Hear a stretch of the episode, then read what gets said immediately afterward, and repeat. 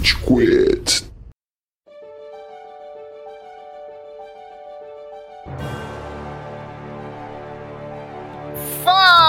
Galerinha do mal! Tá começando mais um episódio do Rage Quit, podcast mais passivo-agressivo da podosfera brasileira. O meu nome é Estevam e hoje a gente tem aqui o Góis. Como estão, meus nobres cavalheiros? Porque hoje todo mundo na estica!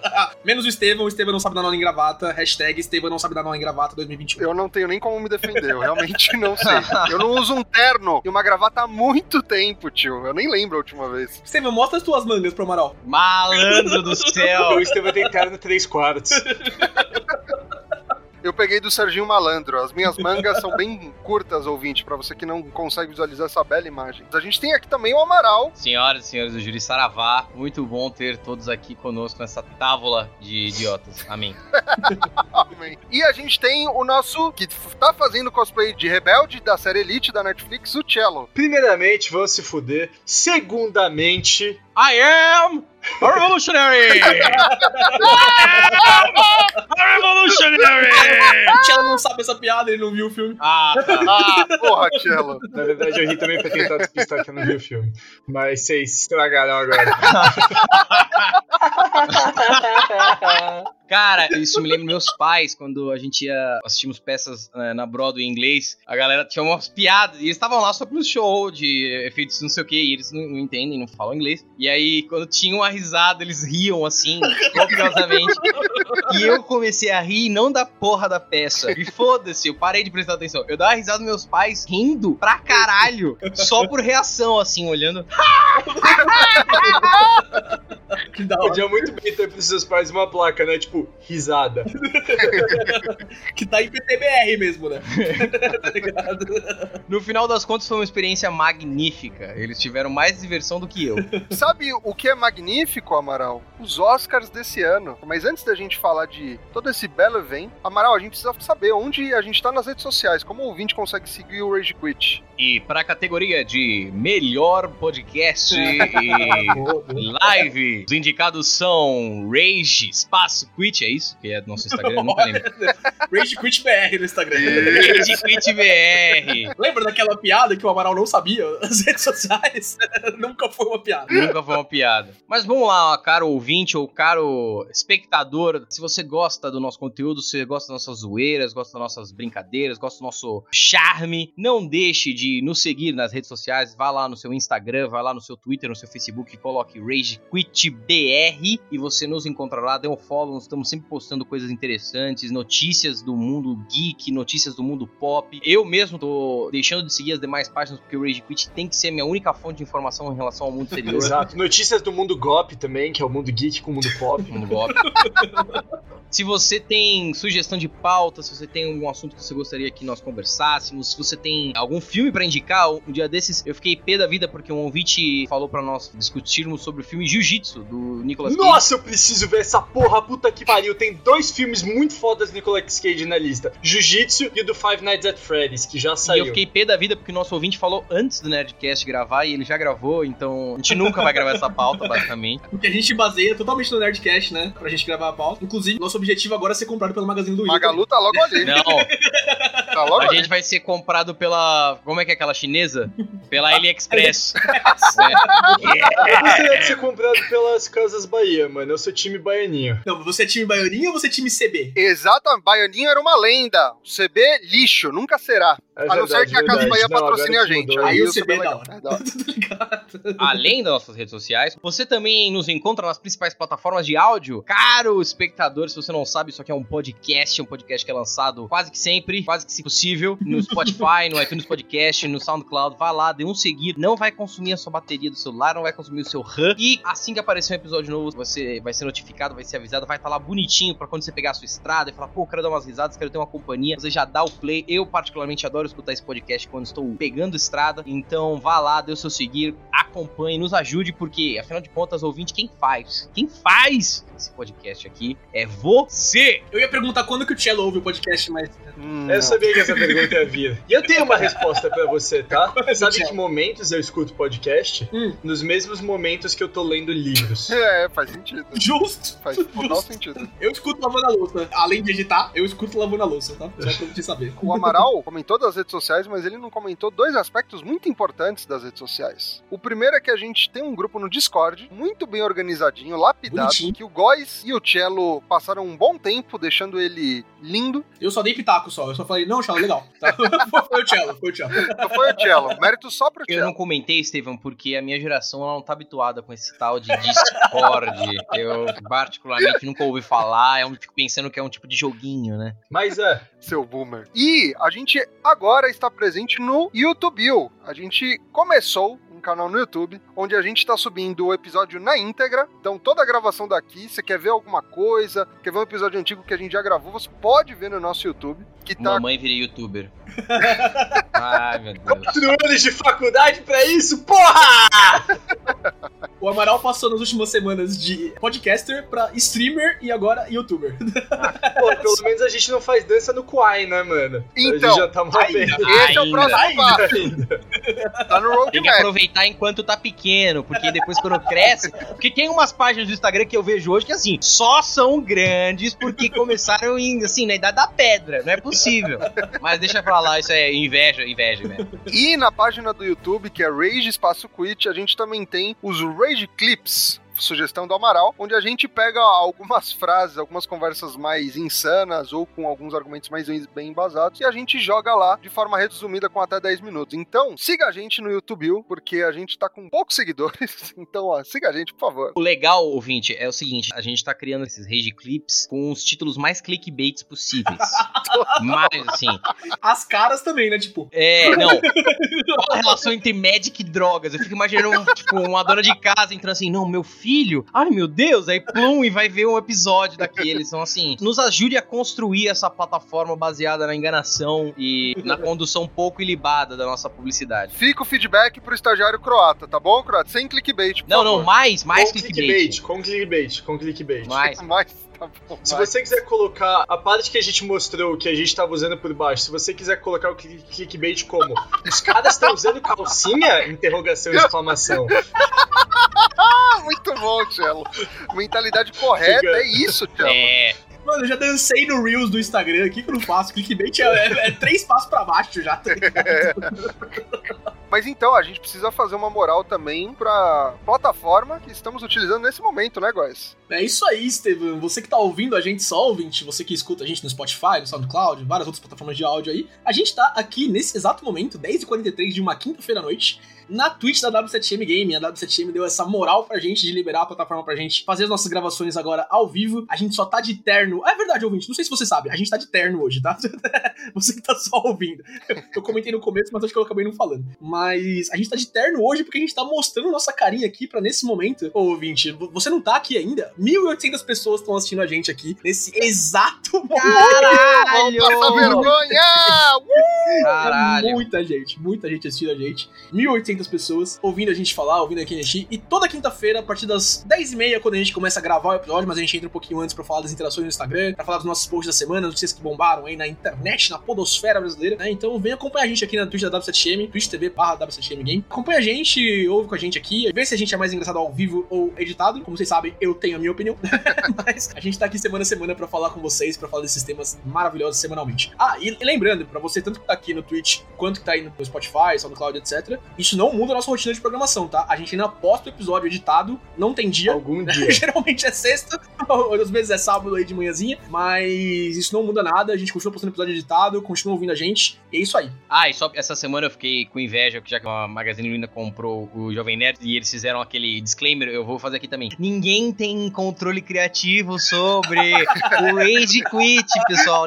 Pra ser sincero, nem quem participa do Rage Quit tem controle criativo sobre o Rage Quit. Não é, Marcelo Gonçalves? Hã? Como se nota. Então, então, beleza, vamos pra pauta.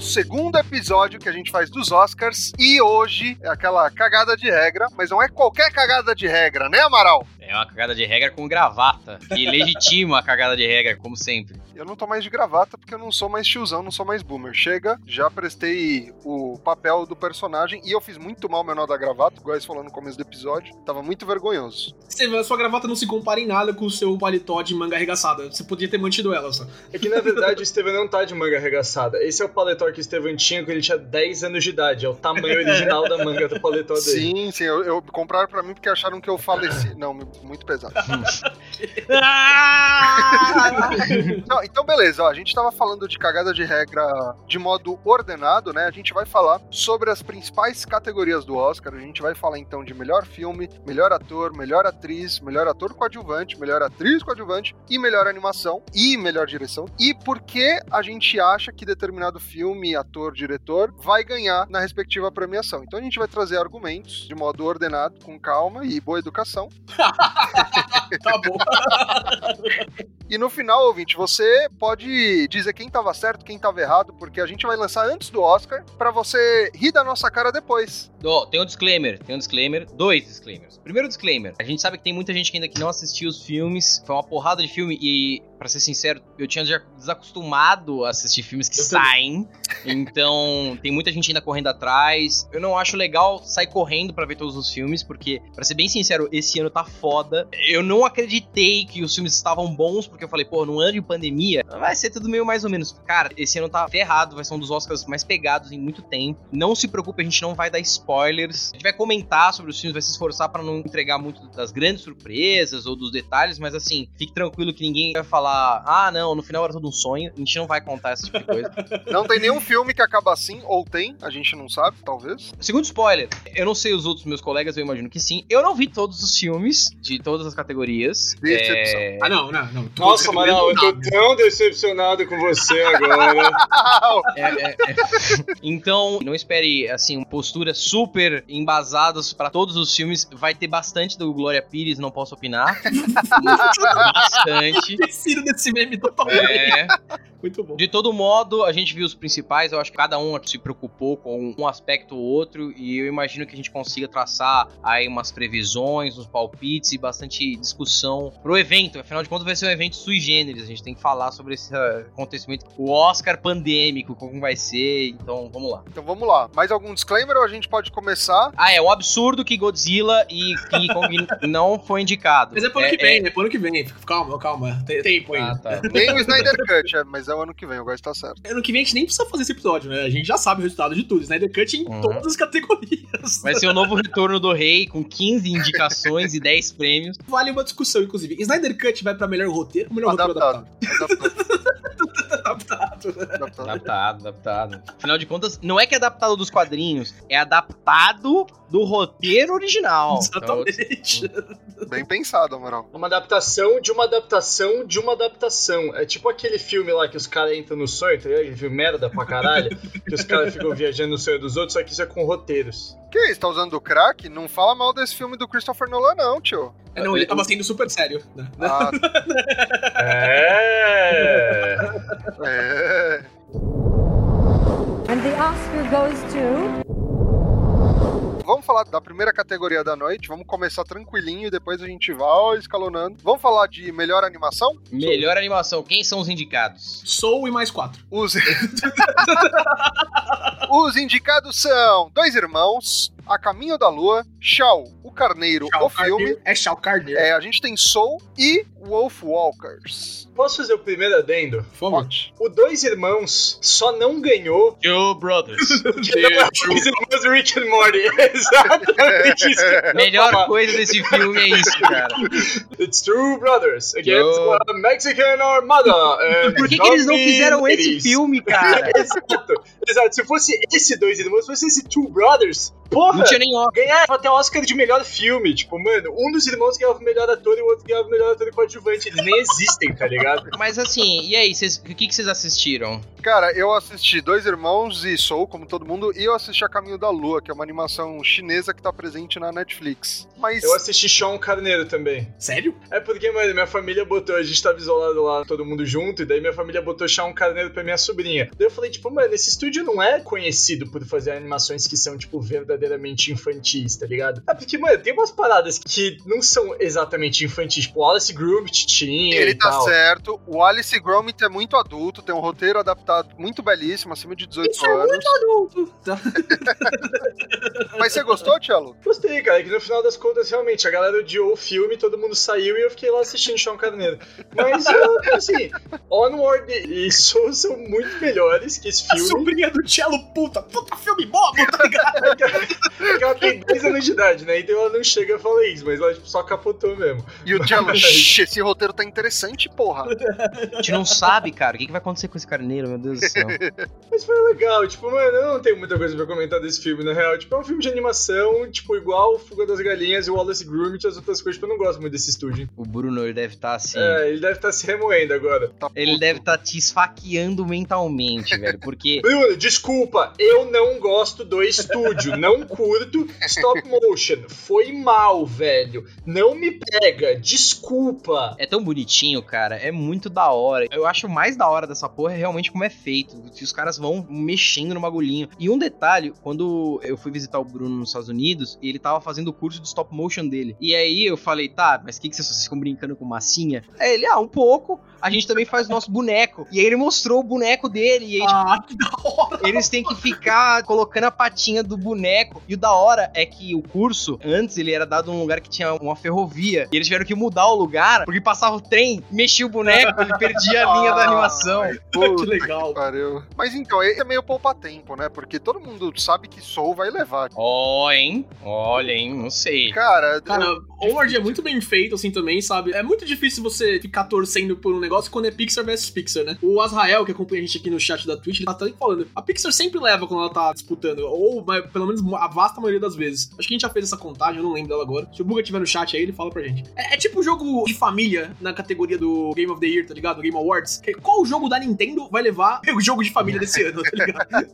Não, mas o, a Caminho da Lua concorre por fora. Tipo, concorre por fora não vai ganhar. Mas enfim, é o mais bem cotado, com exceção de Soul e talvez Dois Irmãos. Mas O Soul, ele tem alguns problemas. Vocês discutiram durante o o podcast. Quem quer saber mais sobre Soul, é, recomendo o episódio do, do Rage Quit. A gente falou com a Gil, inclusive, da. É, o Magui que me disse! Saudades. Gil! O filme, ele tem al- algumas questões sobre representatividade que, assim, contribuem negativamente. De todo modo, a animação, as texturas, Coisa mais linda que eu já vi.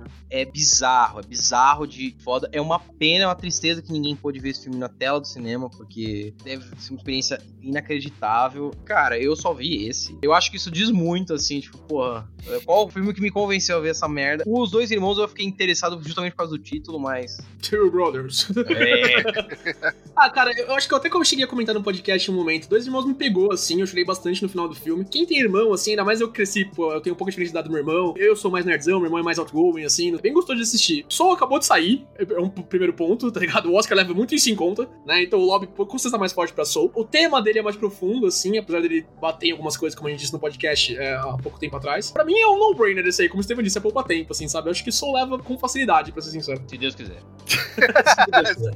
Deus queira. Vamos pra próxima. And the Oscar goes to. Vamos para a próxima categoria, que é Melhor Atriz Coadjuvante. Nessa categoria, a gente tem a Maria Bakalova por Borá, fita de cinema seguinte. Esse nome é muito bom. A gente vai falar muito dela. Subsequent movie film. A gente tem a Close por Era Uma Vez Um Sonho. A gente tem a já consagrada, né, e em altíssima, Olivia Colman por Meu Pai. A gente tem a Amanda Seinfeld por Mank, filme da original Netflix. E por Legal. fim, a gente tem a, e desculpa se eu pronunciar errado, a Yoo Jung-yeon por Minari. Então a gente tem essas cinco Yong Yu. Jung. Você trocou a ordem no nome dela, Estevam. Mas vamos lá. O Góis já reagiu fortemente a uma das candidatas, né, Góis? Ah, cara, eu sei que eu queria que ganhasse, né? pra mim, pra mim tá mais que claro. Eu acho muito difícil, mas, porra, Maria Bakalova, é, é incrível o trabalho que ela faz com o Sacha É. Baron Cohen lá em, em Borat, cara. Pelo grande mérito de ter desmascarado o Rudy Giuliani. Exatamente, velho. Você tem noção que eles ficaram duas horas presos no hotel com o Rudy Giuliani, ex-prefeito de Nova York, ameaçando os caras? e que a menina conseguiu bancar isso, sabe? Tipo, não sei se o Steven sabe, se mais alguém sabe, mas eu não acho que a Maria Bakalova deve ter feito alguma coisa de relevante no cinema antes de estrear em Borat, ao menos não no cinema ocidental que a gente tá acostumado. Cara, uma atriz desconhecidaça, assim, tudo bem que ela tem o Sacha Baron Cohen ali pra back her up, né? Fazer uma fake interview no qual ela estimula o ex-prefeito de Nova York a ter relações sexuais com uma menor de idade. Tá ligado, irmão? Isso é incrível, velho. É É. E o resto do filme é muito bem atuado também. Ah, não, Borat não é atuação. Gente, Borat é um grande exercício de clown. Exatamente. É tipo, o fato de grande parte do elenco não ser um ator e estar lá como uma grande piada preso, só torna o desafio do cara mais foda. Então, eu não acho que ela vai ganhar realmente, mas, porra, as, cara, Nossa. é muito. A cena dela com o Rudy Giuliani, um negócio assim. Ah, porra. E, mano, ela já ganhou uma premiação esse ano, nessa temporada, que foi o Critics' Choice Awards, justamente por atriz coadjuvante. E o Góis comentou, ela realmente, pro grande público, ela não tem uma carreira muito conhecida, ela nunca estrelou um grande filme. O modo todo como ela tá no filme, primeiro que assim, pra mim a melhor comédia que eu vi no último ano foi Borá. Cara, eu ri do começo ao fim daquilo, porque eles filmam num, num formato de mockumentary, né? Que é tudo real que tá acontecendo lá, mas as pessoas que estão envolvidas não sabem que é um documentário que tá real, elas entendem a interpretação do Borá e dela como de verdade. E, meu, o Sacha Baron Cohen teve até que se disfarçar no disfarce, né? Tipo, porque ele não conseguiria andar na rua como o Borat de novo, né?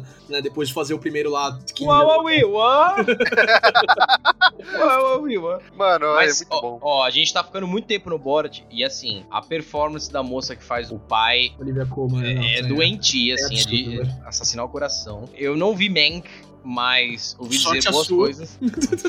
Olha! É, meio sofrido, vai. Mas você tava falando da Olivia Colman, é que, meu, ela já ganhou o Oscar faz pouco tempo atrás por a favorita de melhor atriz, né? Então ela já tá em super alta, tá ligado? Ela mandou muito bem, o pai. E Amanda Seyfried de Man, que a gente não falou muito dela, né? É um filme, o Góis já falou um pouquinho, que é um pouquinho arrastado, né? Eu não sei se vocês concordam, o Estevão pode falar também, Thiago, se você concorda, mas pra mim nem que tá muito direcionado, centralizado na atuação do, do Gary Oldman, né? É um filme, assim, completamente aqueles filmes, assim, pra você prestar atenção na atuação do cara. Era como é o Artista lá em 2012, é como é o Regresso do Leonardo DiCaprio em 2015, 16, não lembro. Pra mim é isso, sabe? Tipo, o resto da história gira em torno do, do personagem, né? A história da direção, né, do filme do Citizen Kane lá, é muito bem contada, é, é interessante de ver, mas pra mim a Amanda Seyfried tá tão apagada no filme, tá tão preto e branco, por assim dizer.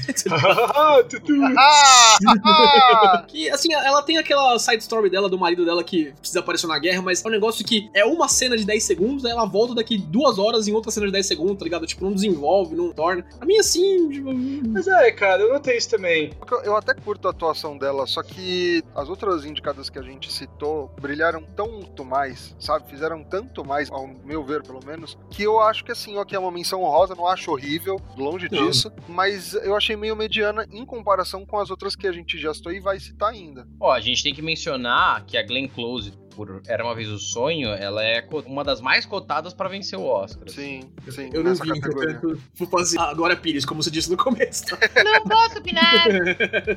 Não, porque é uma atriz que tem uma carreira muito sólida, há muito tempo. Ela não tem nenhum prêmio da academia. Cara, ela foi indicada oito vezes. Caralho. Ela tem um recorde de indicações, mas ela não venceu. Ela já venceu BAFTA, já venceu Globo de Ouro, Tony, Emmy. Ela é uma atriz muito consagrada que ainda não venceu o Oscar. Então, é o tipo de premiação, tipo o Ennio Morricone pelo Oito Odiados, assim.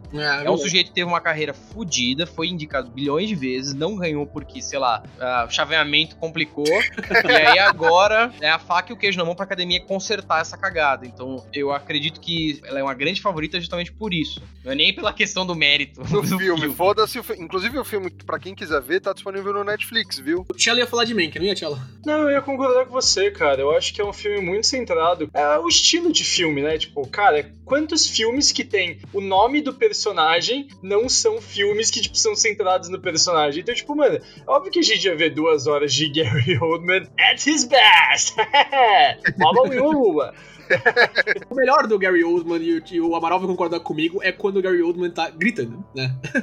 Bring me everyone. Who? Everyone! Exatamente. Então tá bom. Nossa, eu estourei o microfone de um monte de gente. É o, o, o microfone não, o alto-falante, Não, perdão. mas estamos alinhados. Cara, é, eu queria que a Maria Bakalova ganhasse. Eu acho que vai pra Olivia Colman. Mas essa informação aí da Glenn Close do Amaral, É. não tinha dúvida. Então eu, eu- E eu imagino que é esse caso, cara, é justiça histórica, assim. O o Oscar é preocupado com justiça histórica. Ô, é preocupadaço. mas eles realmente eles têm essa postura, assim, de olha, puta. Cara, Leonardo DiCaprio deveria ter vencido antes do regresso. Mas o, é, o regresso Nossa. foi a oportunidade Não, que eles encontraram era o de falar. Wall Street, né? É. Mano, era o mas- aviador também. Puta, Leonardo É o DiCaprio- aviador. Aviador, é, verdade. É esse tipo de coisa, assim. Eles adoram. Ah, tá, então tem um espaço aqui, vambora. A Glenn Close foi indicada recentemente, não foi? Pra alguma coisa? Acho que ano passado ou retrasado. Cara, ela tem oito indicações. É. A mulher é foda. Então, não sei, vamos ver. Eu acho que ela vai ganhar só por isso, mas bora lá. Vou discordar de vocês, eu acho que o Oscar tá querendo ser disruptivo, então eu vou apostar na Maria Bakalova pra ganhar essa categoria. Vamos ver. Ia ser animal. Ia ser, muito bom, animal. né? Eu ficaria felizaço de errar essa, mas eu Não, não ia acho que ser vai rolar. não. Entretanto. Meu voto, apesar de eu ter um crush muito forte na Amanda Seyfried desde a época do Meninas Malvadas, pra mim ela era a melhor daquele grupo. Fá, crush assim, zaço. Só não tanto quanto eu tenho crush na Jessica Alba. Mas Hum. eu vou na Maria também, porque eu acho que fez um trabalho, cara,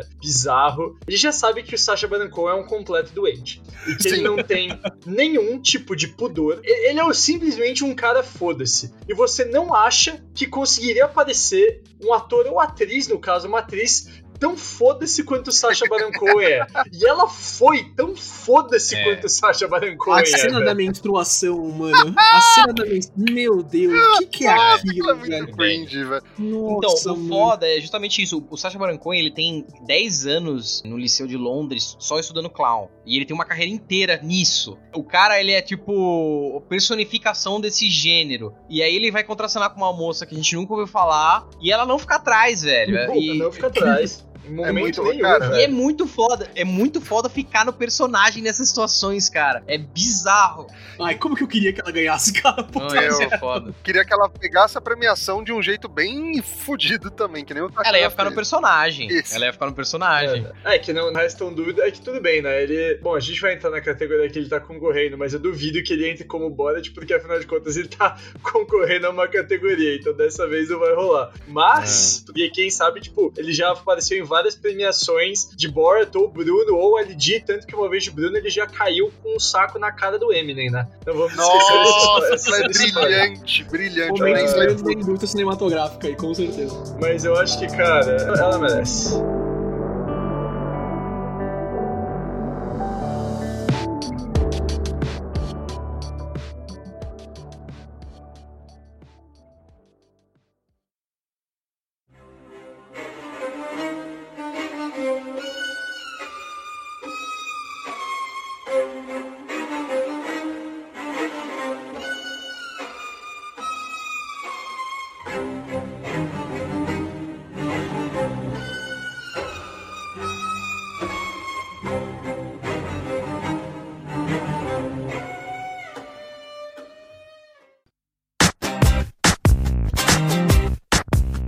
Sacha Baron Cohen, ele tá concorrendo na categoria de melhor ator coadjuvante pelo incrível papel que ele faz em O Sete de Chicago, que é um outro filme muito também bom. disponível no Tá, Netflix. que Muito pariu.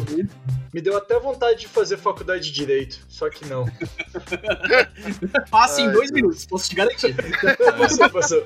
Rolou durante o tempo do filme, eu acabei o filme falando: Nossa, como eu queria ser advogado. Nossa, já passou.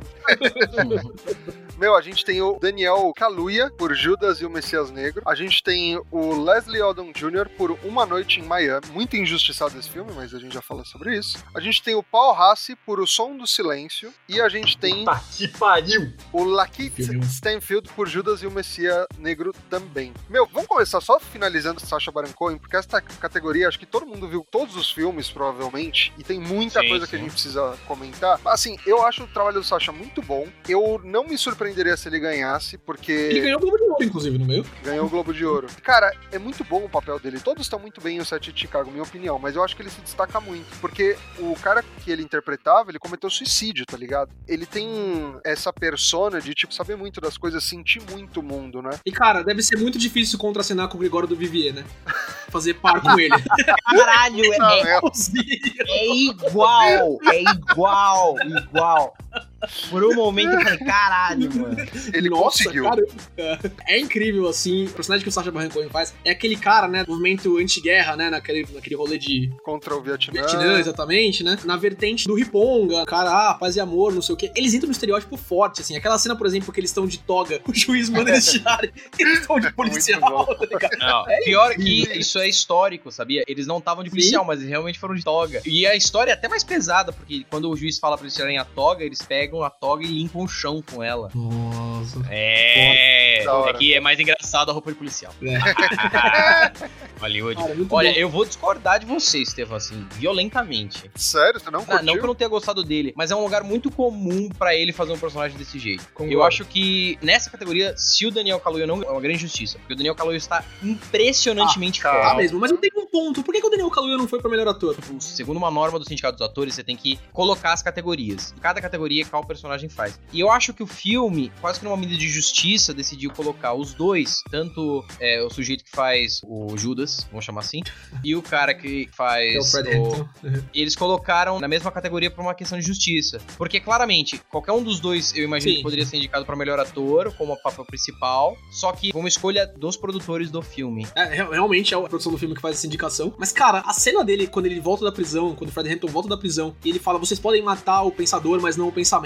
Vocês podem matar o adjetivo, mas não o substantivo. E o adjetivo, mas não o substantivo. Eu não vou lembrar agora exatamente como é que é o discurso. É de É. arrepiar o jeito que o Daniel Kaluuya consegue colocar na boca do Fred Hampton, na interpretação do Fred Hampton, o líder dos Panteras Negras, que inclusive tá em o set de Chicago também, né? O Fred Hampton aparece também. A gente também tem a encenação, não vivo, mas da morte dele também, pra mostrar a importância do tema que é a segregação racial nos Estados Unidos em 2060, nos anos 70, Final dos 80, anos 90, 2000, 60. 2010, 2020, É. tá ligado? Mas, Desde lá. mas a, a época é circunscrita a 1970. exatamente, Ah, exatamente. 1968, vai até 1969, comecinho da década de 70. De qualquer jeito, não importa a década que seja, Sim. o assunto É. de, segregação racial nos Estados Unidos e no mundo inteiro, o Brasil não tá fora disso também, é muito, mas muito, muito sério. Sim. A gente teve o Fred Lawton aí no, no ano passado, a discussão ainda é muito forte, a gente vai é, começar o julgamento agora, acho que 10 meses depois dos policiais que assassinaram o, o Fred Lawton. O tema é importantíssimo, cara. Judas and the Black Messiah é um filme incrível, é um filme de arrepiar, é um filme de chorar, assim, de se emocionar mesmo, Sim. assim como é o set de Chicago também. E a indicação do Daniel Kaluuya e a indicação do cara que faz o Judas, que eu não lembro o nome também, que não é Judas, o nome dele também, É o Lake é mere-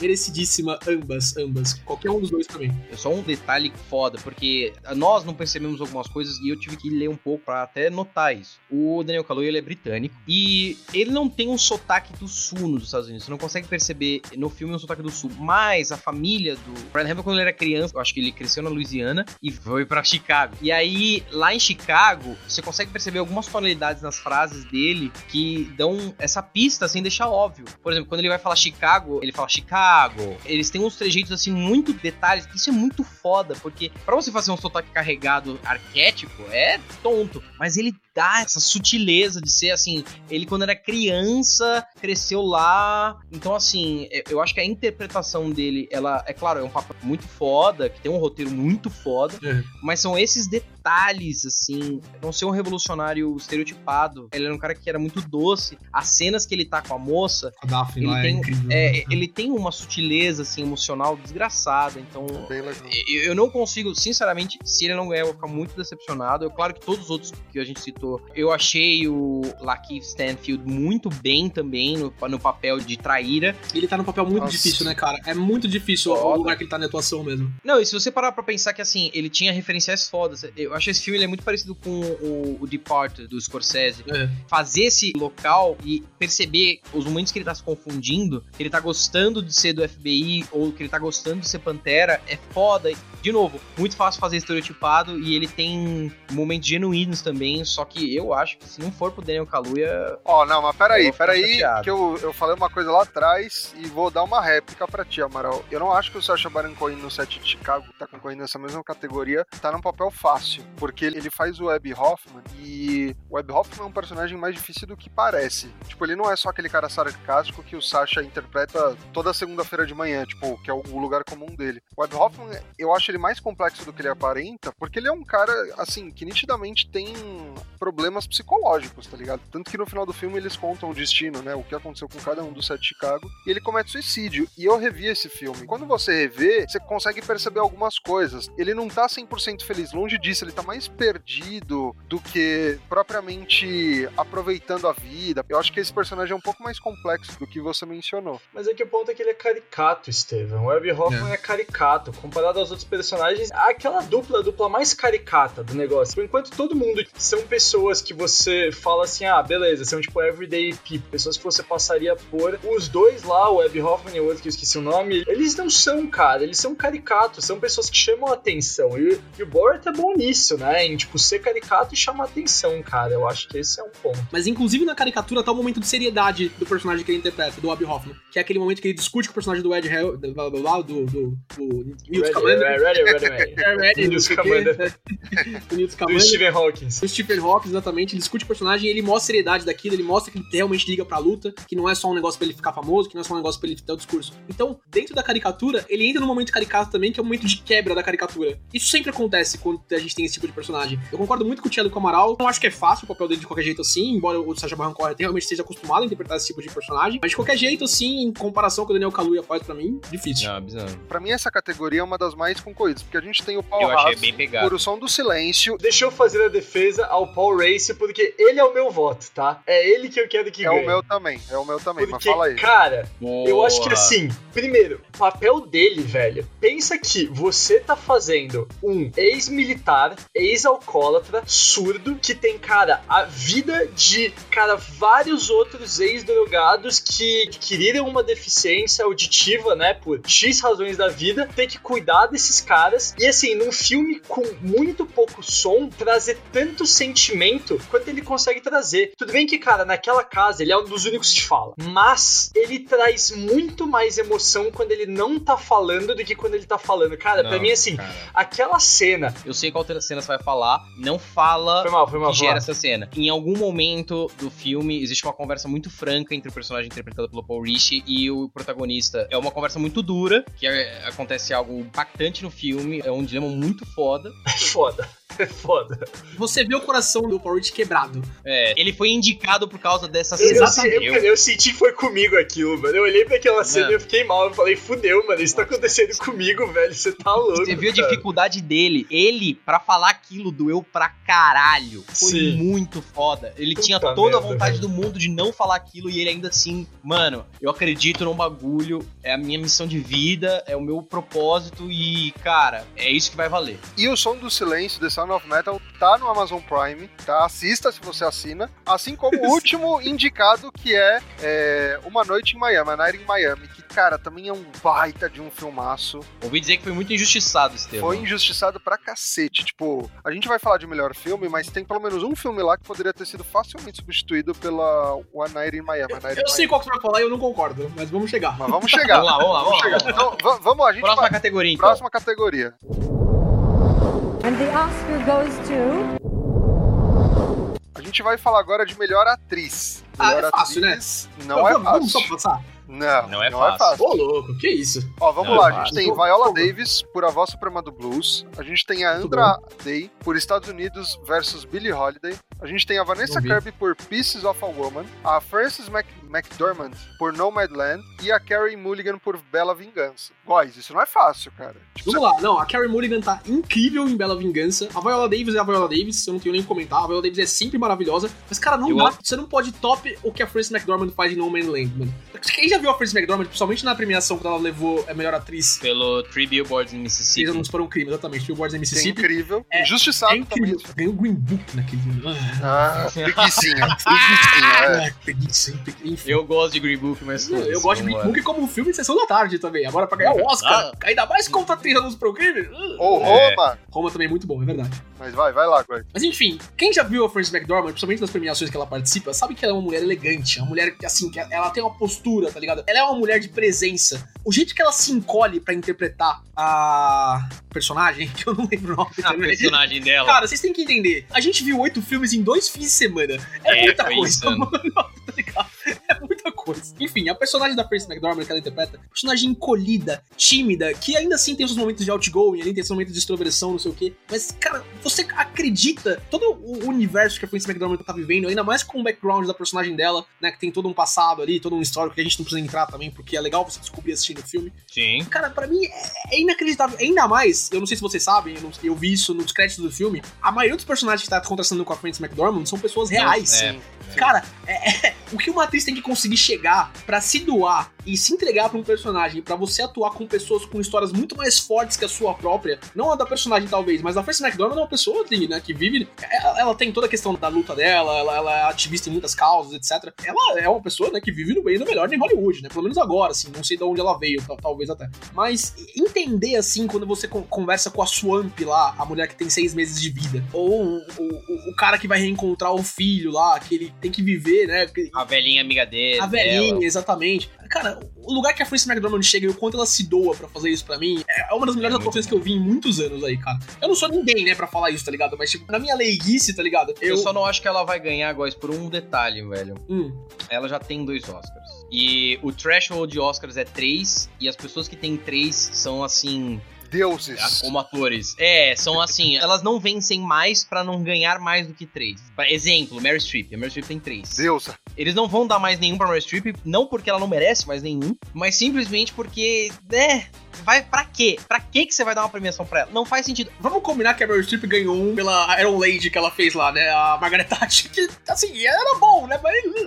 Não, mas assim, atinge um número, eu acho que a Frances É. McDormand não deve ganhar por isso. Ela ganhou em Fargo, quem não assistiu Fargo é incrível. É incrível. Meus cineastas favoritos de ultimamente têm sido os irmãos Coen. Ela é casada com o Ethan Coen, se eu não me engano. Ela faz o Fargo, um personagem que é completamente diferente do personagem que ela ganhou o Oscar por Mississippi, que é completamente diferente dessa personagem que ela interpretou. Concordo em gênero e degrau com o Góis, mas eu não acho que ela ganha simplesmente porque ela já tem dois. É que, E- mano, o terceiro Oscar é o Oscar da pessoa, tá ligado? Não é o Oscar que eles dão pro filme. Eles ganham, tipo, ah, tá, puta, a Meryl Streep tá e ela tem dois. Então, beleza, vamos dar porque ela é a Meryl Streep. Eu acho que ela ainda não chegou nesse nível de Meryl Streepice pra conseguir ganhar o Oscar pela pessoa que É. ela é. entendeu? Ela- Raciocínio- Meryl Streepismo, eu diria. É Meryl Streepismo. Ela é uma Ah. atriz lendária, lendária, lendária. A Então, Clarice mas Calma ela- aqui disse no chat da Twitch que a Meryl Streep ri da sua cara, tá, Amaral? Vocês estão falando como se a Frances McDormand tivesse concorrendo sozinha. E, cara, tem duas atrizes fantásticas que estão concorrendo nessa categoria. A gente tem a Viola Davis, que nunca ganhou na categoria Melhor Atriz, só Melhor Atriz Coadjuvante, por A Voz Suprema do Blues. E a gente tem a Andra Day, pelo Estados Unidos versus Billie Holiday. Cara, eu vi os dois filmes e, assim, eu concordo com vocês que a Frances é uma das favoritas, mas eu colocaria a Viola Davis como a que poderia tirar o prêmio dela. Porque o trabalho que ela faz na Voz Suprema do Blues, filme do Netflix, inclusive, se você não viu, veja, é muito bom. É muito, tá muito levando- bom, cara. Tá levando por fora, né, Estevam? Não é Não possível. é possível. Será? Olha, eu realmente eu amei odiar e depois ficar com culpa que eu odiei a personagem da Viola Davis. É assim, A Murray. eu passei o filme inteiro com raiva dela até um certo momento que ela faz um discurso e eu falo, porra, É, né? é. se pá, eu fui otário durante enquanto. Tipo, não é que eu, eu não, ainda acho, ainda reprovo, mas eu entendo de onde ela vem, então ela não é uma pessoa, eu não posso fazer, falar que ela é uma pessoa. Então ela dá esse undertone, assim. Acho que ela tá. De novo, é um lugar comum pra ela, é, é a Viola Davis interpretando uma mulher forte, então não é a primeira, nem vai ser a última que ela faz. Ela construiu a carreira dela nesse sentido. Por outro lado, eu vou discordar de vocês aí, eu acho que uma que pode pintar pra ganhar é a Carrie Mulligan, é a atriz que faz o Bela Vingança. Pelo que esse filme Representa. É. representa. Ele Não, não, é. é, eu acho que as atrizes são todas essas foram muito bem. É claro, cara, no Oscar não tem nenhum, salvo exceções que a gente sempre agora adora falar, tipo Green Book, não tem nenhum filme Crash. que não é, é Cra- Crash. Crash não é enfim, horrível. Não vai. tem nenhum filme que não merecia estar lá. Crash é horrível, Steve. Desculpa, Crash é horrível.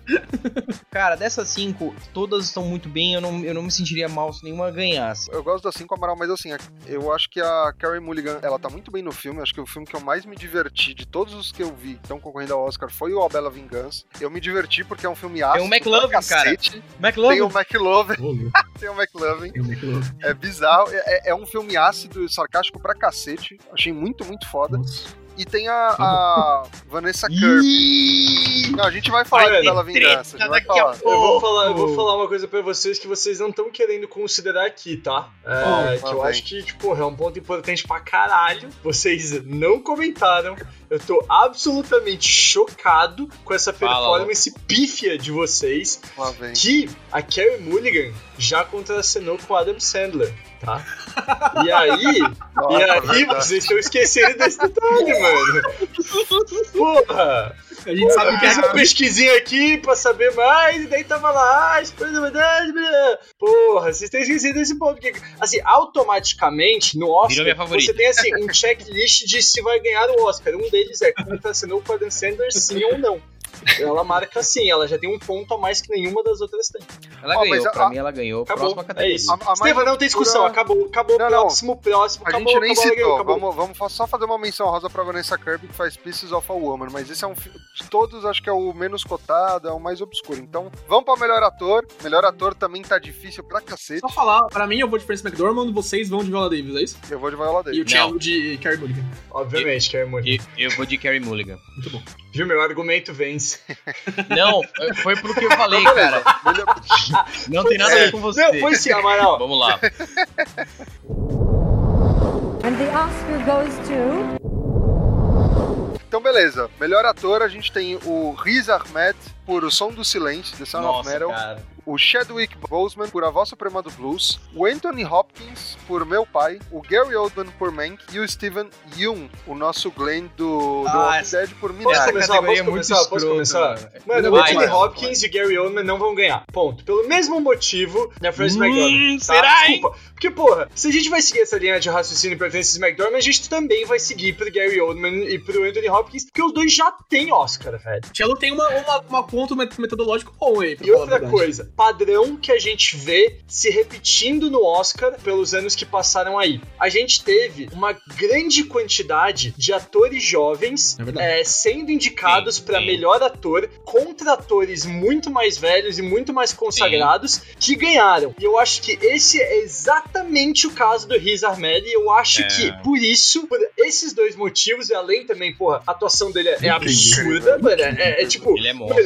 Eu, não consigo nem expressar. Assim, eu acho que foi tão perfeita a reação dele a toda a situação que rola no filme que eu acho que, tipo, mano, Fucking death! a minha, I'm fucking death! a minha seria igual. Mano, a minha Porra, seria mano. completamente Nossa, igual ou pior, velho. Não sei, cara. Tipo, assim, a atuação dele foi incrível do ponto 1 do filme até o final do filme, velho. E com esses outros dois fatores, assim, eu boto minha mão no fogo que o Riz Ahmed vai ganhar o Oscar de melhor ator. A gente tem que levar em conta que é a primeira vez que o Cello emite uma opinião séria no Rage Quit. Acho que ever, tá ligado? Parabéns, Parabéns, Cello. Marcelo A terceira série fez bem pra você.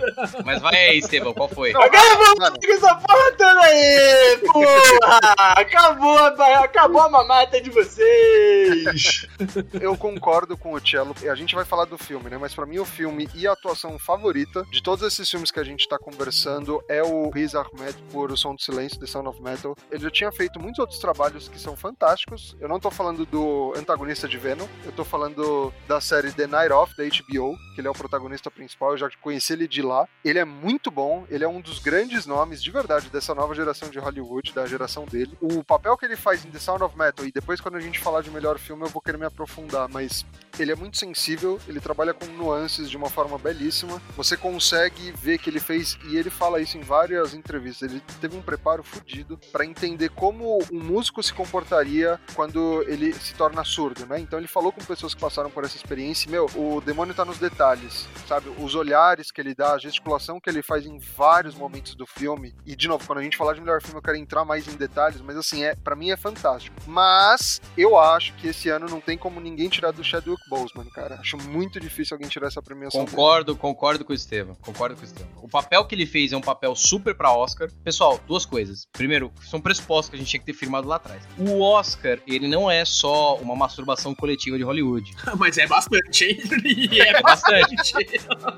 Mas ele também é vetor de procura pra comercialização de Hollywood. Então, assim, Total. o Oscar ele serve pra impulsionar filmes que não, não seriam consumidos se não fossem indicados pro Oscar. Filmes sabem disso e são lançados e feitos dessa forma. E o papel do Chadwick Boseman, ele é, assim, muito um papel pra Oscar e um papel muito bom, porque ele tem monólogos longos. Aquele monólogo que ele faz, tem um monólogo no filme que ele faz que, assim, que é Nossa, arrepiei, cara. bizonhamente foda. Não, é muito foda e é muito difícil, porque é um monólogo longo. A gente não tá acostumado a ter 10 minutos, não sei se chega a 10 minutos, mas um monólogo longo. E ele vai numa cadência assim, pá, pá, pá, pá, pá, pá, pá. E, além de tudo isso, cara, um maluco morreu, velho. Isso vai ser considerado. Mas com eu acho que isso é um ponto certeza.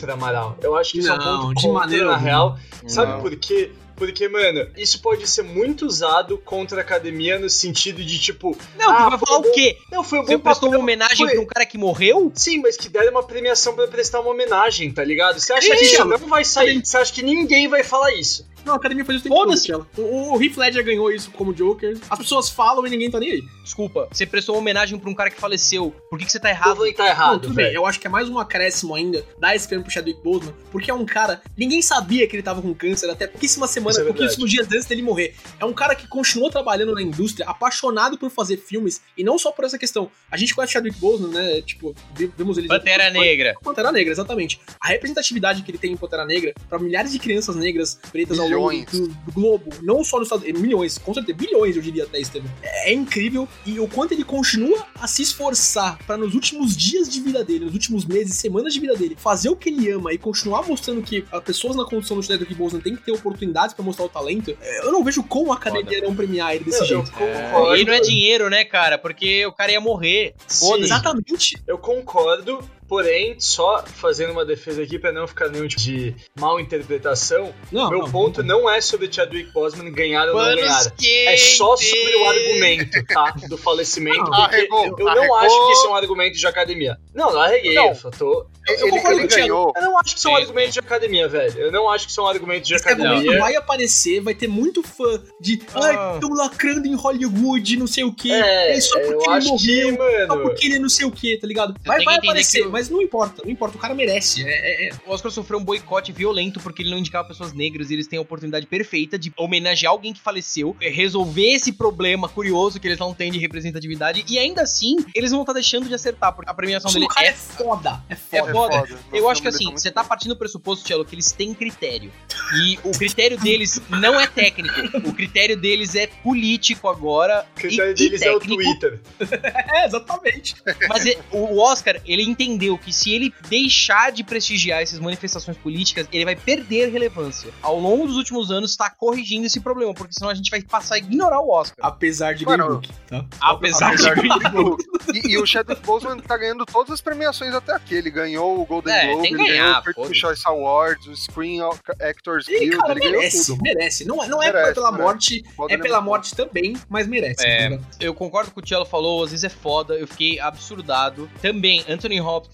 Antônio Ah, Hopkins, cara, Nossa, meu Deus, que atuação Anto- é essa, Anthony cara? Hopkins, a gente que vai pariu, falar do velho. pai mais pra frente, mas Anthony Hopkins está Mano, é que o ponto é, o Anthony Hopkins não está fantástico. O Anthony Hopkins é fantástico. É, Tchelo, sim, o filme que ele faz, ele faz bem para caralho, Mas- velho. Não mas tem nem no discussão pai- aqui, mano. Em O Pai, a gente vai falar do filme com certeza, mas a atuação do Anthony Hopkins, de novo, a mesma coisa Francis McDormand pra mim. O lugar que o Anthony Hopkins chega pra interpretar uma pessoa com, seja Alzheimer, seja demência, seja qualquer o diagnóstico que ele teve, eu não sou psicólogo, não sou psiquiatra. Porque acho que o filme não fala, né? Acho que o filme Não, não, menciona. não fala, deixa aberto. É, mas enfim, pra chegar naquele lugar que ele tá e mostrar o que que é, acho que é mérito do filme também, mas mostrar o que que é a cabeça de uma pessoa com um distúrbio psicológico como ele tem, cara, Nossa. Quem é o Anthony Hopkins, cara? Não, Quem ele tá é o muito Anthony bem. Hopkins? Pelo amor E o shout-out pro Glenn, cara, o cara que faz Minari. Cara, eu não sabia disso. Ele foi o primeiro asiático a ser indicado a melhor ator, velho. É Como assim? Bizarro, no mundo que quem, tem Ken Watanabe e ele não foi indicado ainda. Como assim, velho? Mas enfim, ele tá lá, da hora que ele foi indicado. Não acho que ele vai ganhar, mas se ele ganhar, eu não vou ficar triste também. Eu vou falar, mano, da hora. O Glenn ganhou. Infelizmente, eu só consegui ver uma horinha de Minari, não consegui terminar, mas o que eu vi, a cena de discussão dele com a esposa lá quando tá tendo. Não, furacão, furacão, logo no começo do filme. no Ah, tá, tá bom. A cena de discussão com a esposa no começo do filme é visceral, assim. Eu, é- vou de, eu só vou colocar que eu vou de Riz Ahmed ainda. Principalmente, eu entendo todos os pontos sobre Chadwick Boseman, eu acho ele um ator do caralho. Só que eu ainda vou de Riz Ahmed pela dificuldade do personagem que ele interpretou. Que assim, vamos Super combinar que, óbvio, o Anthony Hopkins teve uma dificuldade muito grande, mas, cara, ele passou uma barra ali que É. é muito difícil de ser Não, passada. e é o velho. primeiro muçulmano, assim, de. Não. Eu, Sinceramente, qualquer uma dessas opções eu acho que são boas. Eu acho que a academia vai com o Chadwick Boseman, mas se qualquer uma dessas, sinceramente, eu vou ficar. Cara, mandaram bem. Eu só não gostaria que o Gary Oldman ganhasse, porque foda-se, velho. Tipo. Ah, o Gary Oldman Gary Pra que você vai Oldman, mano, dar? ele já ganhou Oscar pra Não. caralho, ele só faz filme da hora, mano. Tipo, porra, ele tava no Everyone! Batman, ele grita, ele já fez o Vice a porra toda, sei lá, não foi Vice, o outro lá, sei é lá. o do Ele fez o lá. É. É, eu Também. Esse mesmo. É, a, a Clara Scal mandou aqui no, no chat da Twitch, antes da gente começar a próxima categoria, Steven. O Jack Chan ganhou um Oscar de homenagem também, né? É, Ah, mas não- é. não conta, não eu também conta, acho, é, Spike mas Não é. conta, é que só pra mostrar que, tipo, né, já rolou. tem que dar um de verdade de academia, Concordo. perdão.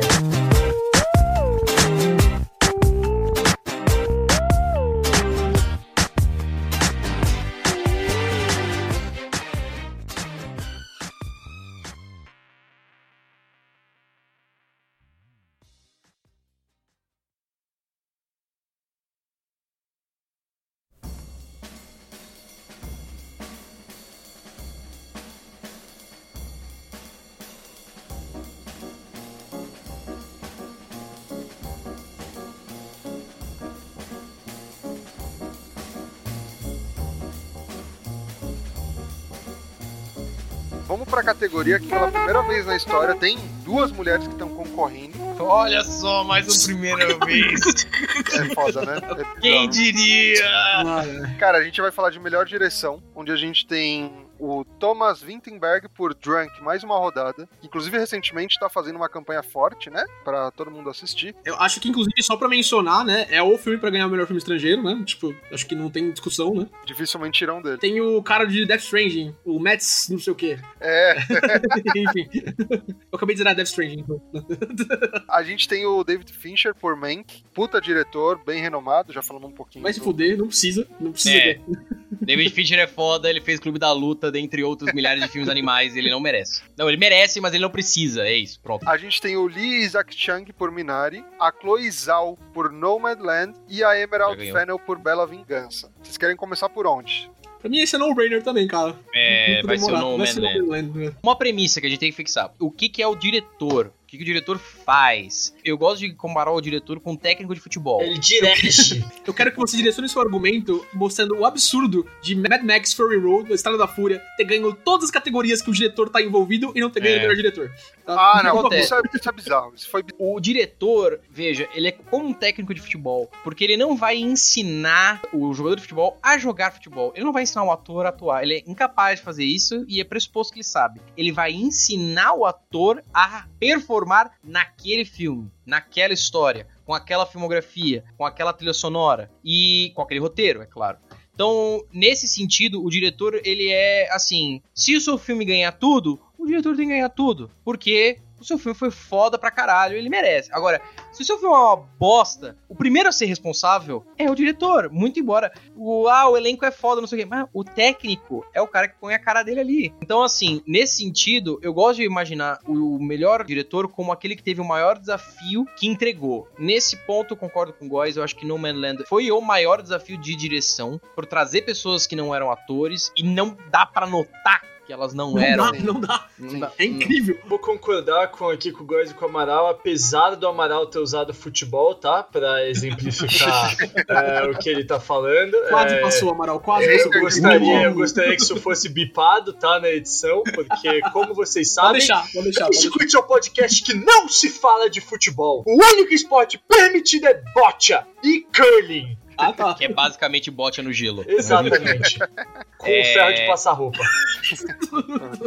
De novo, ponto político. Ela é uma das é, primeiras mulheres indicadas. É uma primeira vez que duas mulheres são indicadas pra melhor diretora. Oh, por que será que isso Hum. aconteceu? É foda. Academia. E nem precisaria, porque é bizonho o trabalho dela. A filmografia do filme é foda. A trilha sonora do filme é foda. Assim, o- você pode ter um roteiro bom e ele ficar estranho na boca do seu personagem. Isso nunca aconteceu nesse filme. As cenas são muito humanas, elas têm um recorte muito foda. Eu acho que ela tem que ganhar. Todos foram bem. O David Fincher é uma lenda. Mas é... nem que insuportável.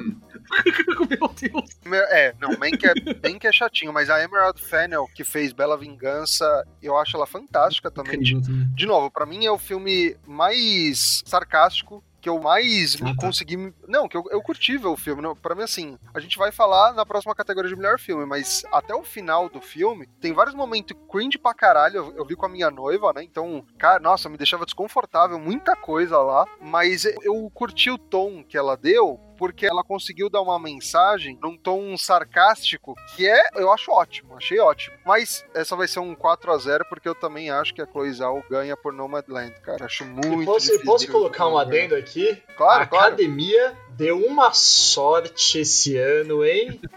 Mas os caras, porque, porra, assim, era óbvio. A situação de ter mais que uma diretora e uma diretora ganhar o Oscar, isso ia acontecer esse ano, tá? Definitivamente. Depois que aconteceu ano passado, a gente já conhece a academia, isso ia acontecer esse ano. A sorte que eles deram é que, É que os cara, são os dois filmes bons, são muito bons, São. velho. É, não. Então eles deram Sim. muita sorte que, mano, foram duas puta diretoras com dois puta filmes, porque, mano, se não fossem, velho, eles iam fazer o bagulho ficar forçado, e aí a crítica ia rolar do mesmo jeito que rolou ano passado, É, cara. é verdade. Olha, mais um momento Mas sério então, Olha. isso é raro. Isso é raro. Eu prometi que isso não ia acontecer de novo, gente, desculpa. Oscar goes to. Vamos pra maior categoria do episódio da noite do Oscar? Puta que pariu, vamos lá, vamos lá. Mas antes, o melhor documentário estrangeiro em curto. Não, zoeira, vai. Ah, ouvinte, ouvinte, pra você que tá curioso, a gente vai fazer um bolãozinho com tudo, tá? A gente solta nas redes sociais aí pra vocês, pra vocês verem quem ganhou aqui do Rede Quit, tá bom? Sim. Vamos lá. Olha, um parênteses, Estevam, antes da gente começar. Justamente, como eu falei, o Oscar serve pra vender filme. Antigamente nós tínhamos cinco indicados. Isso mudou há pouco tempo e agora são 10. Eu odeio a nova regra. Eu odeio, odeio A nova regra é até 10, né? Esse ano a gente tem 8, por exemplo. Mas, mas na moral, Amaral, eu gosto de ter mais filmes porque, de novo, não sou cinéfilo completamente, mas eu sou meio cinéfilo chato, que gosta de falar de Oscar, gosta de falar de filme. Quanto mais indicado a melhor filme, eu acho legal pra fazer as pessoas verem mais filmes, tá ligado? Gerar mais debate. Eu concordo 100% com o Steven, sabe? E, e acho que o Amaral tocou isso no começo do podcast. Esse era um ano que eu não me imaginava vendo os filmes do Oscar. Vou ser totalmente sincero com vocês, ouvintes. Metade é porque eu tinha que gravar esse episódio, tá? Porque eu, eu corri pra ver e tal, não sei o quê. Foi ficando interessante conforme a gente foi assistindo. Exatamente. Mas, cara, alguns dos nossos ouvintes trouxeram aqui no chat da Twitch alguns questionamentos muito legais, principalmente o, o- o primo do Cello. O, Ah, isso eu ia Giga- falar pra o gente. Trazer. é, exatamente. A Clariscal, o JP, mais uma galera tá conversando aqui no chat da Twitch. O Azrael, ele comentou que queria muito conversar, ele acabou não ficando aqui no chat, mas o Azrael também tinha muitas opiniões sobre filmes. A gente já descartou aquele negócio que esse é o, ano mais fraco de filmes do Oscar, pra mim, completamente diferente. Eu acho que os filmes estão muito bons. Mas um ponto relevante que trouxeram aqui no chat é, cara, como é que tá a relevância da academia, a relevância de uma premiação e a relevância de você ter todo esse momento de parar pra assistir um filme que não são os oito filmes, nenhum deles é fácil de assistir. Concordo com o Estevam que o Bela Vingança tem um pouco de s- sarcasmo, um pouco de risadas, etc. O, o set de Chicago também tem aquela pegada de jornalismo investigativo, tem as tiradas, tem muitos engraçados, o personagem do Sacha Baron Cohen, o Gregório do Vivier, enfim. Mas os filmes não são fáceis em, em- em muitos momentos. E qual que é a relevância de uma premiação num ano de pandemia, num ano que não tem cinema aberto, num ano que o streaming tá dominando, etc. Acho isso muito relevante. Talvez a gente não precisa bater aqui, tá ligado? Mas, tipo, pra ficar esse questionamento pra quem tá ouvindo também, né? Pra, pra gente que tá discutindo pra quem tá ouvindo. Acho que a gente pode entrar nos filmes aí agora É. e essa opinião vai entrar no- conforme a gente for discutindo também. É curioso como a pandemia acelerou uma discussão que já se colocava, que era qual a relevância do local físico cinema para Uhum. o cinema. A gente tinha muito essa discussão antes da bosta da pandemia transformar isso do avesso. E agora a gente vê uma deteriorização gigantesca do local físico, do negócio cinema. Mas pra vocês, você sentiu que afetou, Amaral? Pra caralho. Claro que Sim, afetou. afetou. É- é- ir ao cinema é um ritual Sim. mágico, especial. Assistir o filme com muitas pessoas é a essência de ver o filme, porque cinema é uma experiência coletiva em sua essência. A gente tá falando de Oscar aqui e esse filme não entra, mas, cara, Ultimato. O que é assistir Ultimato no cinema? Porra, Pra entrar num e- filme mais artístico, talvez. O que que foi assistir Um Lugar Silencioso do, do John Krasinski no cinema? Foi foda. É incrível. Não, é é uma experiência essencial. Arte, como um todo, é coletiva. E o cinema talvez seja a arte uma das mais coletivas, por colocar desde sua incepção. experiência de tropeçar nas escadas enquanto você tá com um balde de pipoca é uma coisa que eu sinto muita falta. De verdade, às vezes eu falo com os meus amigos, ah, o que, que você sente mais falta? Cara, ver meus amigos, né, num churrascão e ir no Sim. cinema. Eu adoro Cinema, ir no certeza. cinema, É, cara. Cara, Depois assim, você... aquela sensação de você ficar passando sua rola pelas nucas das pessoas na fileira da frente. Cara, aquilo é incrível, velho. É Ah, incrível. São poucas coisas, eu, eu juro, e isso vai, quando o mundo voltar ao normal, minimamente, qualquer filme que tenha uma pré-estreia decente, eu vou. Foda-se, porque assistir um filme doente numa pré-estreia, com um bando de nerd sujo, fedido, Um assistindo. filme da é- Marvel! eu juro, eu tinha que virar à noite, porque eu- pra estreia de é, Despertar da Força, eu já trabalhava, entrava 8 e meia, 9 horas da manhã no escritório. Cara, eu fui dormir tipo 5 da manhã e eu acordei, eu não tava pegado, porque eu falei, valeu, cara, isso foi foda, velho. BVS, Star Wars, Despertar da Força, Ultimato. Saí 5 da manhã do cinema também, Ultimato. Ainda fui a pé pra casa, que não tinha Uber. Então, olha, Caralho. se fica alguma mensagem, eu sei, o Cinemark é gigantesco, então eu acho que o Cinemark vai sobreviver, se Deus quiser. Eu juro que eu torço pra caralho por eles, recebo e-mail todo dia. Mas Hang-on, tá ligado? Fiquem firmes. É. né? Eu, eu sou de outro time, eu sou do time do Kinoplex, porque a pipoca do Kinoplex é a melhor pipoca de todos os cinemas. Não, Não, concordo. Data Vênia, mas não, a do Cinemark, aquela gordura trans que provoca Cala a câncer. boca, Estevam. é top. é uma bosta, mó gosto do eu espero, cara, eu espero do fundo do meu coração que quando o mundo voltar ao normal, os cinemas estejam lá, nos esperando, porque puta que pariu, a gente O precisa. ponto do cinema é que assim, o cinema também é uma experiência que te faz ficar lá. Mesmo que você não goste do filme, é muito difícil você sair do filme. Vários filmes que eu assisti nessa pandemia que eu não gostei, eu só parei e eu liguei o Switch, tá ligado? Tipo, foda-se, tá ligado? Tô em casa. O cinema, ele tem um ambiente de imersão que É o filme tem que estar muito merda pra eu pegar meu celular. Até porque é falta de educação. Sim. Exatamente. E em casa, velho, é o contrário. O filme tem que estar muito bom pra eu dar uma olhadinha, assim, rápida. Ah, alguém mandou alguma coisa, os trabalhos, não sei o quê. Vou dizer pra vocês que eu saí de espetacular Homem-Aranha 2 achando que era um puta de um filme, porque Também, também eu saí emocionadaço, saí chorando, Nossa, assim. a teia faz a mãozinha na Gwen, olha. É! Porra. And the Oscar goes to. Agora vai, vamos entrar nas Vamos, categorias. Vamos, vamos. Categoria melhor filme. Vamos lá. A gente tem Meu Pai, Judas e o Messias? Negro. Nossa, essa piada Você é horrível, velho. Falou com os meus amigos do meu pai, todo mundo, ah, teu pai!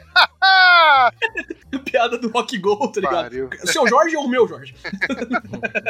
Idiota. Cara, a gente tem o Judas e o Messias Negro, a gente tem Mank, a gente tem Minari, a gente tem Nomadland, a gente tem Bela Vingança, a gente tem o Som do Silêncio e, por fim, a gente tem o Sete de Chicago. Ó, vamos começar como parte mais fácil, Estevam. Mais fácil. A gente tem muitos filmes muito bons. E eu gostaria de saber se vocês acham que tem alguém aí que não deveria Sim! estar entre os indicados. Pelo amor de Deus, a gente podia ter trocado o Minari por A Night in Miami, o A Night in Miami, com muita Não facilidade. esperava essa, não esperava. Polêmico! Achei que eu ia ter que brigar com o Estevam, não esperava essa. Não, Polêmico! Ó, muito bom. cara, eu, eu, eu curti Minari. Fazer agora Pires, não posso opinar, não vi Minari inteiro. Não é um filme ruim, longe disso. Todos os filmes, pelo menos, são, na minha concepção, de médio para excelentes. Mas quando eu coloco Minari e deixo do lado de One Night in Miami, A Night in Miami, meu, pra mim é muito estrondosa a diferença. Não sei se vocês viram A Night in Miami, mas, cara, é um filme que tem todo um formato, foi baseado numa peça de teatro, enfim. Depois que você assiste, você absorve aquilo e são tantos diálogos fantásticos que, meu, eu, eu fiquei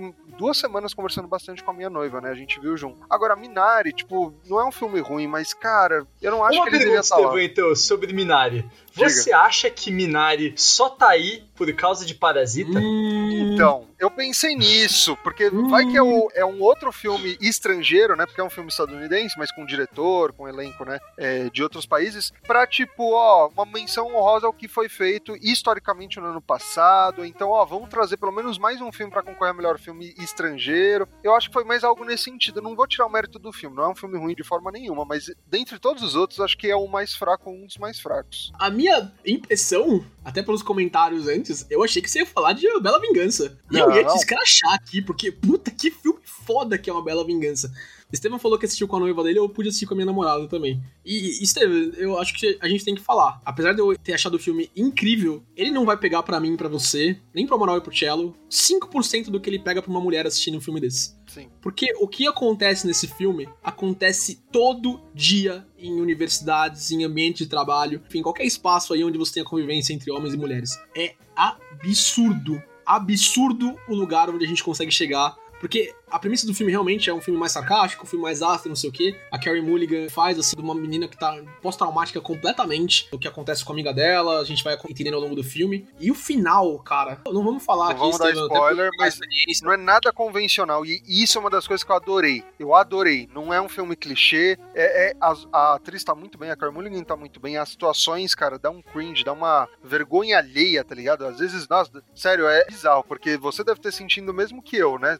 Eu tô vendo com a minha namorada, minha namorada, né, tá, meu, se emocionando e tal, e eu, eu- me dá uma vergonha de, sei lá, conviver com homens. Pode falar, Estevam. Vergonha de ser homem. Pode Vergonha falar. de ser homem. Ah, É, é. Fala isso. Cara, não, é, Não, é de um- verdade, Tchelo. É, Não, não, eles apresentam situações, eu não vou dar spoiler, que assim, eu, graças a Deus, não passei por isso. Tipo, sabe, de conhecer amigos babacas que fizeram coisas babacas num grau absurdo. Mas em graus menores, eu já A conheci gente, gente. vê, a gente vê, com certeza. A gente vê, e eu mesmo já fiz no passado, há anos atrás, tá ligado? Quando eu era calouro de universidade. Nunca fiz nada absurdo, mas eh, uns comentários que naquela época você poderia achar normal, meu, não é, é bizarro. É, é um filme excepcional nesse sentido. Que foda que esse filme causa uma catarse nesse sentido pra nós também, porque se gera um sentimento de culpa, tem atitudes ou reflexões que nós devemos fazer também. Porque, sinceramente, o mundo está cheio de otários, eu não vou ficar me sentindo culpado cada vez que um otário é otário. Não, não, não. Mas, se eu me sentir culpado vendo, É, é isso. quer dizer que em algum momento eu, Eu fui fui otário, resiliente, é. quer dizer que em algum momento, pelo menos em algum grau, eu fui babaca. Então, que da hora que gerou isso em vocês. Eu achei que vocês fossem falar Mank,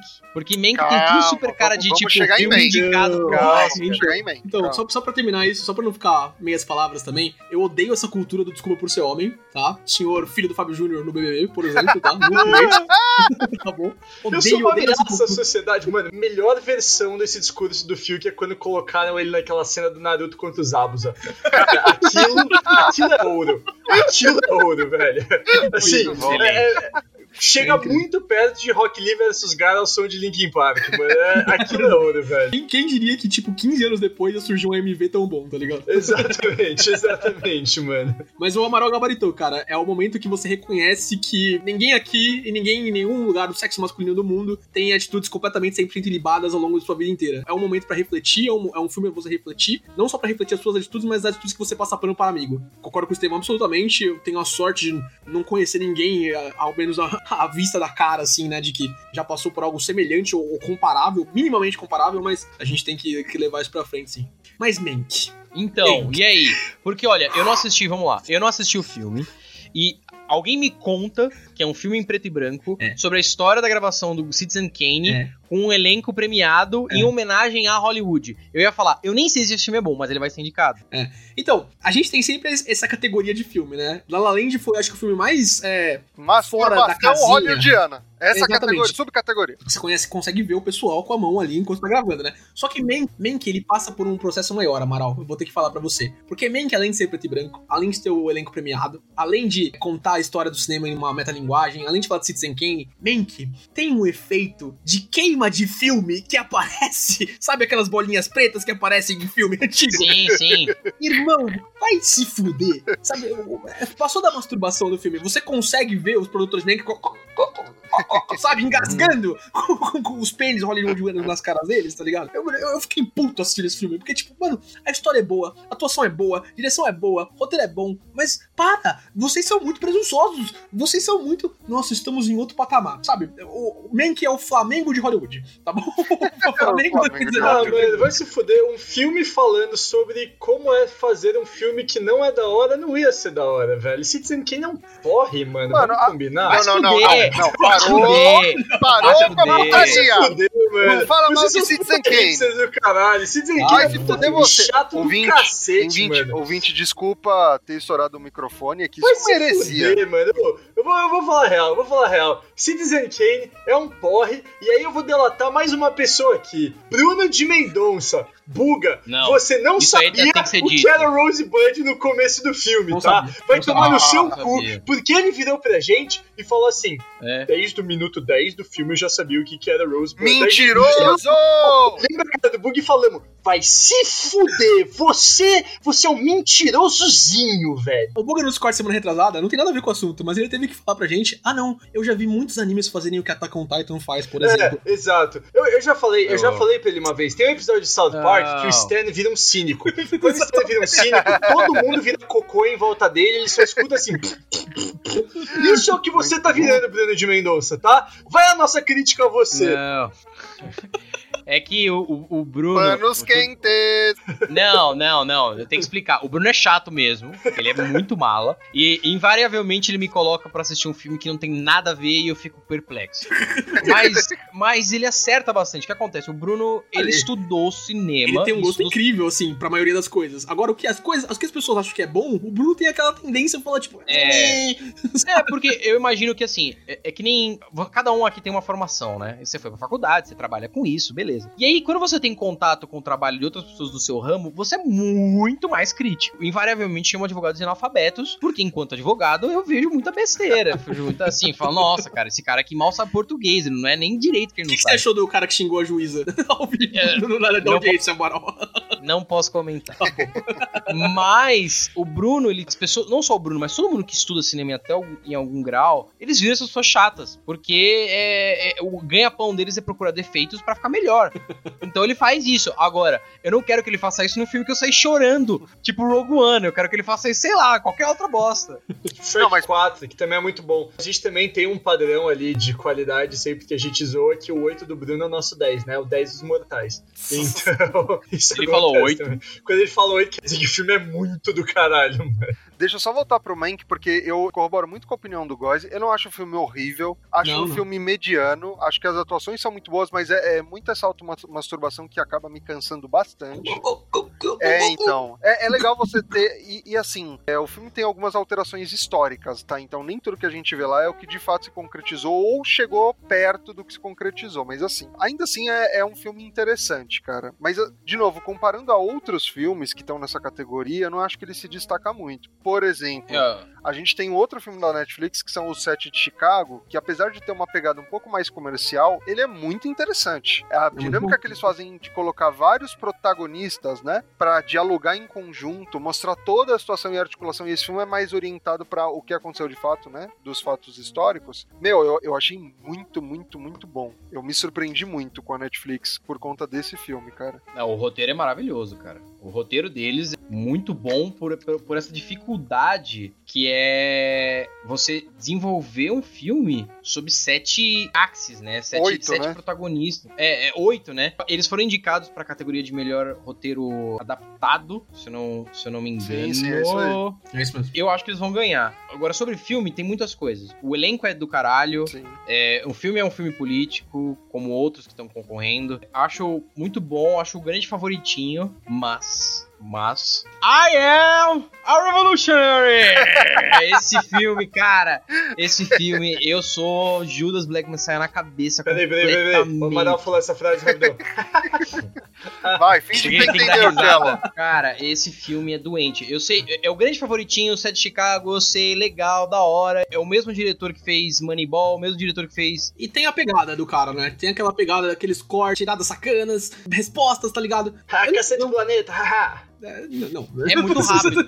É, e, e assim, tipo, um julgamento judicial que demora dois, três anos, você colocar num filme, se não fosse desse jeito, ia ser insuportável de assistir. Sim, sim, pô, não dá. As escolhas de estéticas, as escolhas de, de direção, as escolhas de roteiro do filme são muito, realmente muito boas. Mas ele tem aquela pegada daquele filme que é tipo. É muito bom. Eu saí, nossa, você fica puto com o filme, principalmente com a atuação do juiz lá, etc. Ah, É, assim, aquilo é, É real, realmente é real. quase tudo verdade. É real, é real, É, O juiz era um otário e ele virou, nas escolas de direito nos Estados Unidos, ele virou um referencial de como ser babaca na corte. Eu achei legal que ele, fica, pelo exemplo negativo, ele ensinou muita coisa a muita gente. não sei. Legal, bom pra ele. Ma- Mas Eu peraí, peraí. O, o Amaral. cara. Não, posso, posso garantir, tanto que ele não morreu pobre, tá ligado? Mas peraí, o, o Amaral e o Góis estão falando muito de um filme que eu acho que a gente podia se aprofundar. A gente já falou na categoria de ator coadjuvante, né? Que é o Judas e Judas. in the Black Messiah. Black. Messiah, esse filme, cara, esse crossover de Spike Lee com Martin Scorsese numa história de infiltrado, velho. Esse filme é, maneiro. muito, muito, muito, muito foda. Eu fiquei completamente impactado. Completamente. Você, Bom demais, mano. Todos esses filmes, No Land Land eu fiquei pirado, eu achei legal. O, o Sound of Metal, muito bom. Mas esse foi o único filme que eu saí zoado. Eu saí assim, nossa, cara, o que aconteceu? Porque existem algumas escolhas de direção nesse filme, de shots, de quando ele vai mostrar alguma coisa, que são, porra, velho, eu, eu, eu torço, eu não acho que esse filme vai ganhar. Eu acho que vai Hum. ganhar ou No Man's Land ou vai ganhar o Set de Chicago, um dos dois. É. Eu torço pra que ele ganhe. É o meu favorito. Esse filme é foda, foda, foda, foda, foda, foda, foda demais. É, as atuações não tem nenhuma estereotipada. É um filme que dá cara, é um filme que fixa premissas difíceis. É um filme dentro de uma indústria de ultra capitalista falando sobre um revolucionário socialista que é alguém que, sinceramente, provavelmente eu não concordaria, mas ainda assim eu não posso deixar de admitir a força, assim, o impacto que esse cara era, a- a- o poder que esse cara era e como eu saí do filme assim zoado. E, e historicamente, a figura dele, do Fred, cara, você pega depoimentos da época, muitas pessoas falavam que ele era incrivelmente versátil na oratória. Então, essa coisa dele Ele tinha trazer. 22 anos, cara. 22 anos. Sim, ele era muito novo. A gente passou já, né? A gente já. Mano, Já não dá mais. Imagina o poder desse cara que era do- dos Panteras Negras de conseguir unir vários grupos diferentes, inclusive grupos de pessoas brancas, tá? E isso que eles mostram no filme realmente aconteceu na vida real. Ele era muito quisto, ele, ele tinha uma prosódia muito foda. E eu acho que eles conseguiram absorver isso pro filme, porque, claro, você não consegue, né, é, colocar ele em todos os lugares históricos que ele frequentou, mas eles conseguiram condensar isso de um modo muito inteligente, sabe? Isso me agradou, eu consegui ver o todo com pequenos espaços, né, pequenos cortes. Prosódia! Obliterar! Pensei nisso também, não posso, não posso responder. Muito bom. E a gente tem que ressaltar a jornada do herói do Daniel Kaluuya, que passa de um cuzão em Pantera Negra pra ser o líder dos Panteras Negras, tá? Ah, é. Não, e assim, eu fiquei completamente absurdado, porque ele tá bem no Get Out, ele tá bem nos filmes que ele faz, no, no Pantera Negra. Desculpa, no Get Out ele tá incrível também. Ah, Ele tá muito ele, bem. ele pode estar assim, melhor em Judas and the Black Messiah, mas ele tá incrível. É, eu, eu não sabia que ele era tão bom. É. Eu sabia que ele era bom, é claro, mas eu não sabia que ele era tão bom. O mais difícil do filme, porque as cenas de discurso, as cenas pesadas, as cenas de tiroteio, essas cenas, elas são fodas, elas são muito impactantes, elas são muito cruas, mas o que ganhou pra mim foi a interação dele com a esposa dele. Porque É, é a desconstrução de um monstro. É um cara que era maior do que ele mesmo. E ver, ele tem alguns diálogos específicos com a esposa dele. E... A leitura do poema dela, cara. é- Não, nossa, e ele é de. E ele, cara, é muito delicado, é muito tenro. Eu, sinceramente, não acho que vai ganhar, mas, porra, esse é um filmaço. Antes de ser importante, antes de ser. Tudo isso é verdade, beleza, concordo, que da hora. Mas é um puta filme. Puta É filme. verdade. Cara, não existe spoiler de, de história, né? Então, Não, mas não, não, não, É, não, não, não, não, vou falar, não vou falar. Mas tem um momento que o Fred Hampton ele é preso na vida dele, né? Sim, sim, E, e quando ele sai da cadeia e encontra a esposa, e aconteceu alguma coisa com a esposa, talvez não vou dar isso. A cara, a expressão que o Daniel Kaluuya consegue colocar no rosto, na- vestindo o, o Fred Hampton ali, é, É, eu, eu- foi, foi um dos poucos filmes que eu me emocionei de verdade. Porque os outros você se sente, mas esse eu, eu realmente falei, caralho, velho. Mas, ó, ó, vamos lá. Um que eu quero dar destaque, porque o Amaral falou e é verdade, eu acho que vai ganhar Nomadland ou Sete de Chicago. Antes de entrar nesses dois, Estevão, um que talvez não vá ganhar, mas que é muito bom e que me pegou no âmbito pessoal, é meu pai. É... Pai meu é pai? Não, eu, eu ia falar de outro Pai. filme, mas vamos falar de meu pai, porque pra mim é, o- é o segundo ou terceiro melhor da lista, cara. Mas conta, conta essa história sobre seu pai, Góis. A gente tá aqui Vou pra contar a história do meu pai aqui. Pode, pode, pode deixar. É, eu, eu não acho que meu pai vai ganhar. Não, não. Eu não acho que o filme Meu Pai vai ganhar, tá? Eu não acho que ele vai ganhar o melhor filme.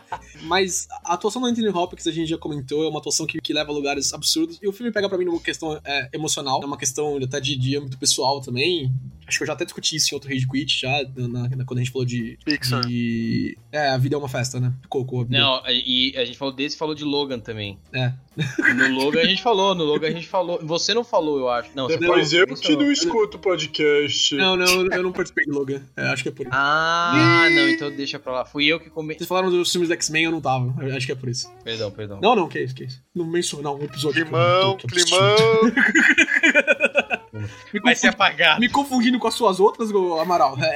É, isso, né? Não, mas, mas fala aí, guys, porque meu pai eu também tem muitas observações pra Não, realmente. cara. É, é, cara, é porque conviver com uma pessoa com um problema de saúde psicológico, assim como o personagem que o Anthony Hopkins interpreta, é, é um negócio que só, assim, eu tive uma breve experiência com isso, mas é só quem tá ali no dia a dia, quem tá ali pras confusões, quem tá ali pra, pras diferenças mentais, pros dias ruins mesmo, que sabe o quanto é complicado, o quanto é difícil. E, e o que eu acho que é muito difícil ser retratado, até pela questão de, de deterioração da mente da pessoa que passa por isso, é a visão de quem tá lá. Porque, cara, pra mim ali, o que eu via no, no âmbito pessoal, o que eu via acontecendo, é uma representação tão fiel do que deve ser confuso da cabeça de uma pessoa que tá passando por alguma coisa assim, de, cara, começar a duvidar de você mesmo, sabe? Começar a questionar é, o, o que você começa a sentir, o que você sente, as suas lembranças, as coisas pelas quais você passou, os sentimentos que, que eles te trouxeram. E a representação que meu pai consegue fazer disso, ao mudar personagens, ao mudar locais dentro, pequenas alterações dentro do cenário, ao mudar coisas que o personagem do Anthony Hopkins lembra, coisas que falam pra ele, as interações que ele tem com o marido, barra enfermeiro, barra médico,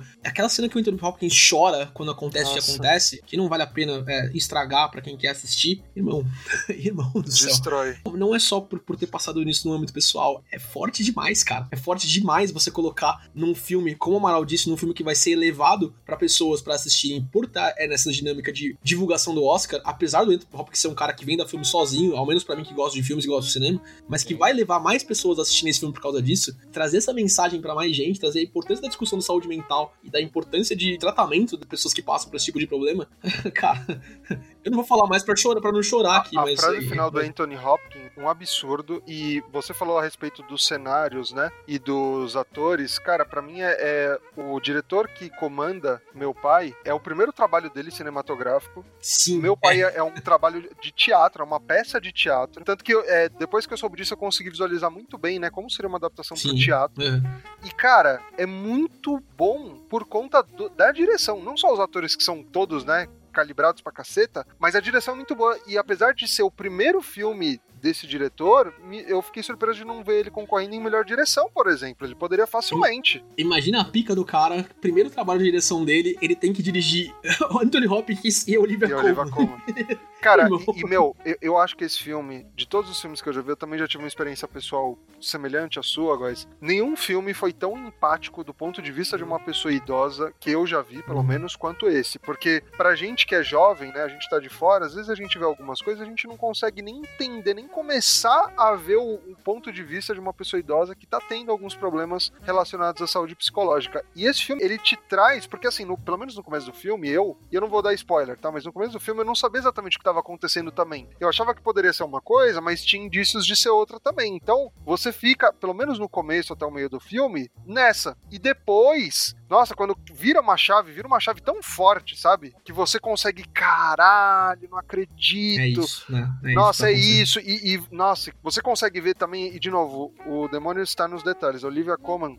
tá muito bem nesse papel. Muito, muito bem. Ah, é, Você consegue entender a relação dela com o próprio pai, pelos detalhes com que ela olha pra ele, pelas perguntas que ela faz pra ele, como ela se comporta em determinadas situações, que ela não precisou falar nada, você já entendeu tudo, tá ligado? É. Também tem várias referências a objetos mesmo, o próprio relógio que ele perde, né? Ao tempo que está sendo perdido. Você tem va- esse é só um exemplo, tem vários outros no decorrer do filme, mas meu, pra mim esse é um filme fechadinho e fala alguma coisa aí Amaral porque eu também me emocionei mais do que eu imaginava, vai. Cara, posso antes o Amarelo falar, dar um adendo só? Eu tava com um pouco de medo de ver esse filme, que eu não vi, porque eu tive duas experiências bem impactantes dos dois lados da família, né? Com a minha avó paterna e com meu avô materno. Na época, quando eu assisti Steel Alice, sabe? Que era da. É muito bom.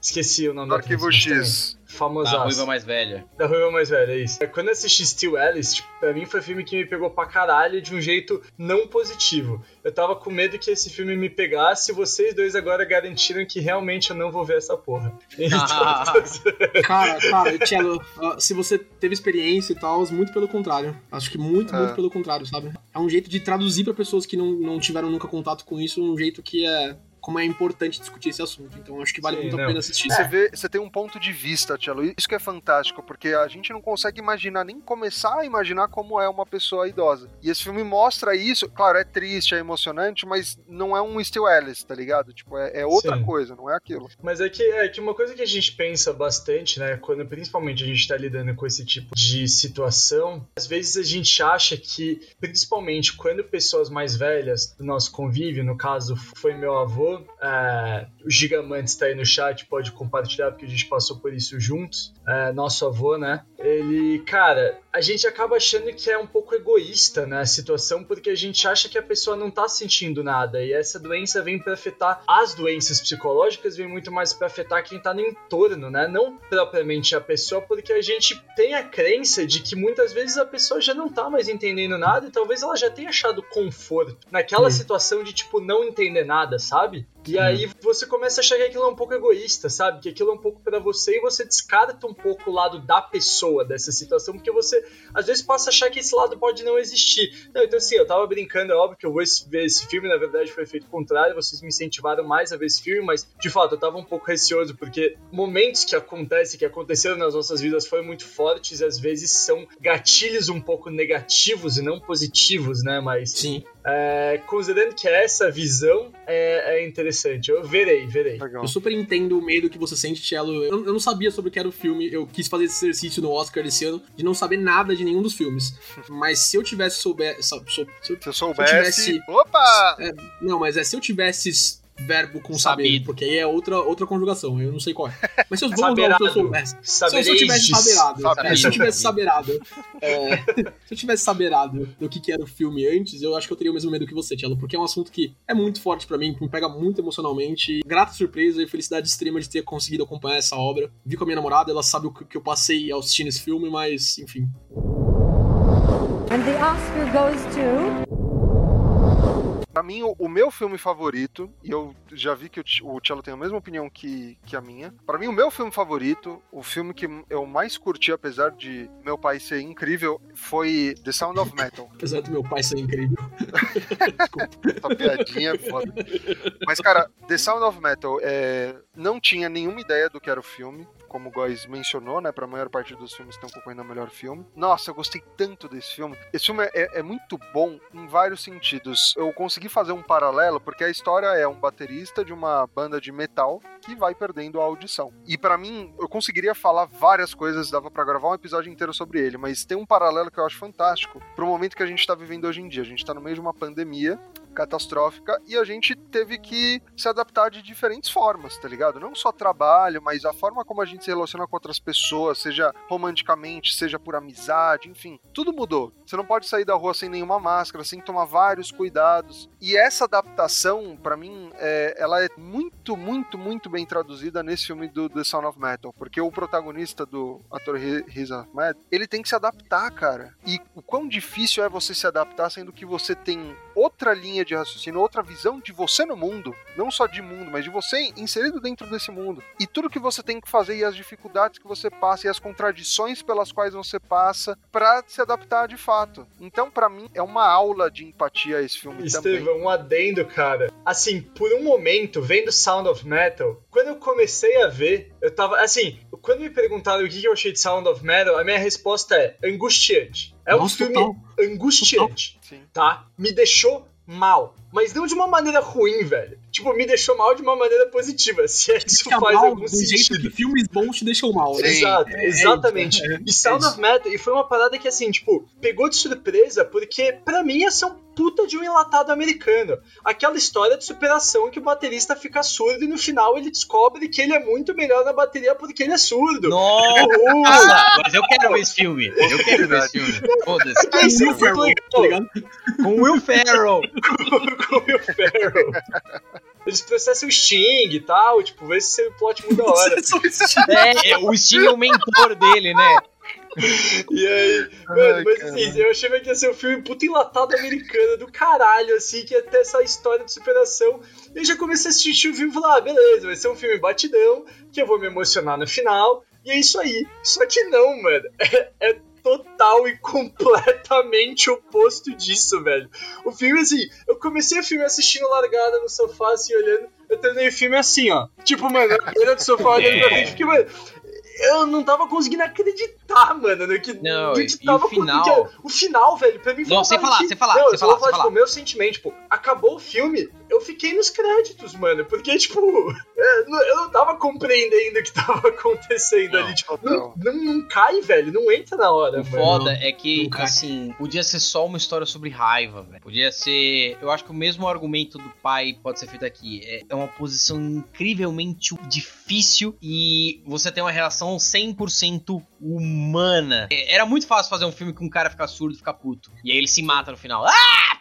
E pra mim era altas vibes disso acontecer, tá ligado? Eu tava É, preparado pra isso dele- acontecer. Porque seria um lugar comum de chegar mesmo. A Nathalie Cristine disse aqui no chat da Twitch, o diretor é incrível de colocar você num lugar assim que você, como o Cello colocou e como o Amaral colocou, você parece que vai enxergando pra onde o filme tá indo, mas não, não é aí. Não O é problema não é quer. que a vida Mano. acaba, o problema é que a vida continua. Exatamente. E aí, Exato, pô, exato. mano, vejam esse filme, esse filme é Mano, da hora, e a mano. sonoplastia desse filme? Eu assisti de novo com fone- esses fones de ouvido, né, no celular. Tem umas cenas onde ah, o pessoal que é surdo tá comendo, tá se alimentando, ou o Riz Ahmed tá ouvindo a namorada dele tocando piano. Cara, essas cenas, o Tchelo comentou um pouco, te deixa aflito, mas de um jeito extremamente positivo. A sonoplastia faz um trabalho incrível, incrível. As atuações estão muito boas. De novo, tem uma questão que é sensacional. Ele não te coloca, né, o que ele tá querendo dizer goela abaixo. Então, por exemplo, vocês estão falando de lugar comum, Pra mim um lugar comum que poderia cair é a relação Não, dele com a não, namorada é. dele. Porque ela era drogada, É. porque ela, sabe, eu fiquei com medo disso também. Só A que, meu, conclusão do filme é muito escrota, cara. você vê as marcas, né, nos braços dela e nem fala sobre isso diretamente quando ela mostra os braços. Porque ele não precisa te enfiar a goela abaixo, ele só cita, faz uma citação aqui, outra ali, só vai deixando o filme mais robusto para aquele final que é avassalador, cara. E, e, de novo, o Riz Ahmed é foda, mas aquele ator, o Paul Ricci, se eu não me engano, Paul Ricci, que faz o, o ator coadjuvante,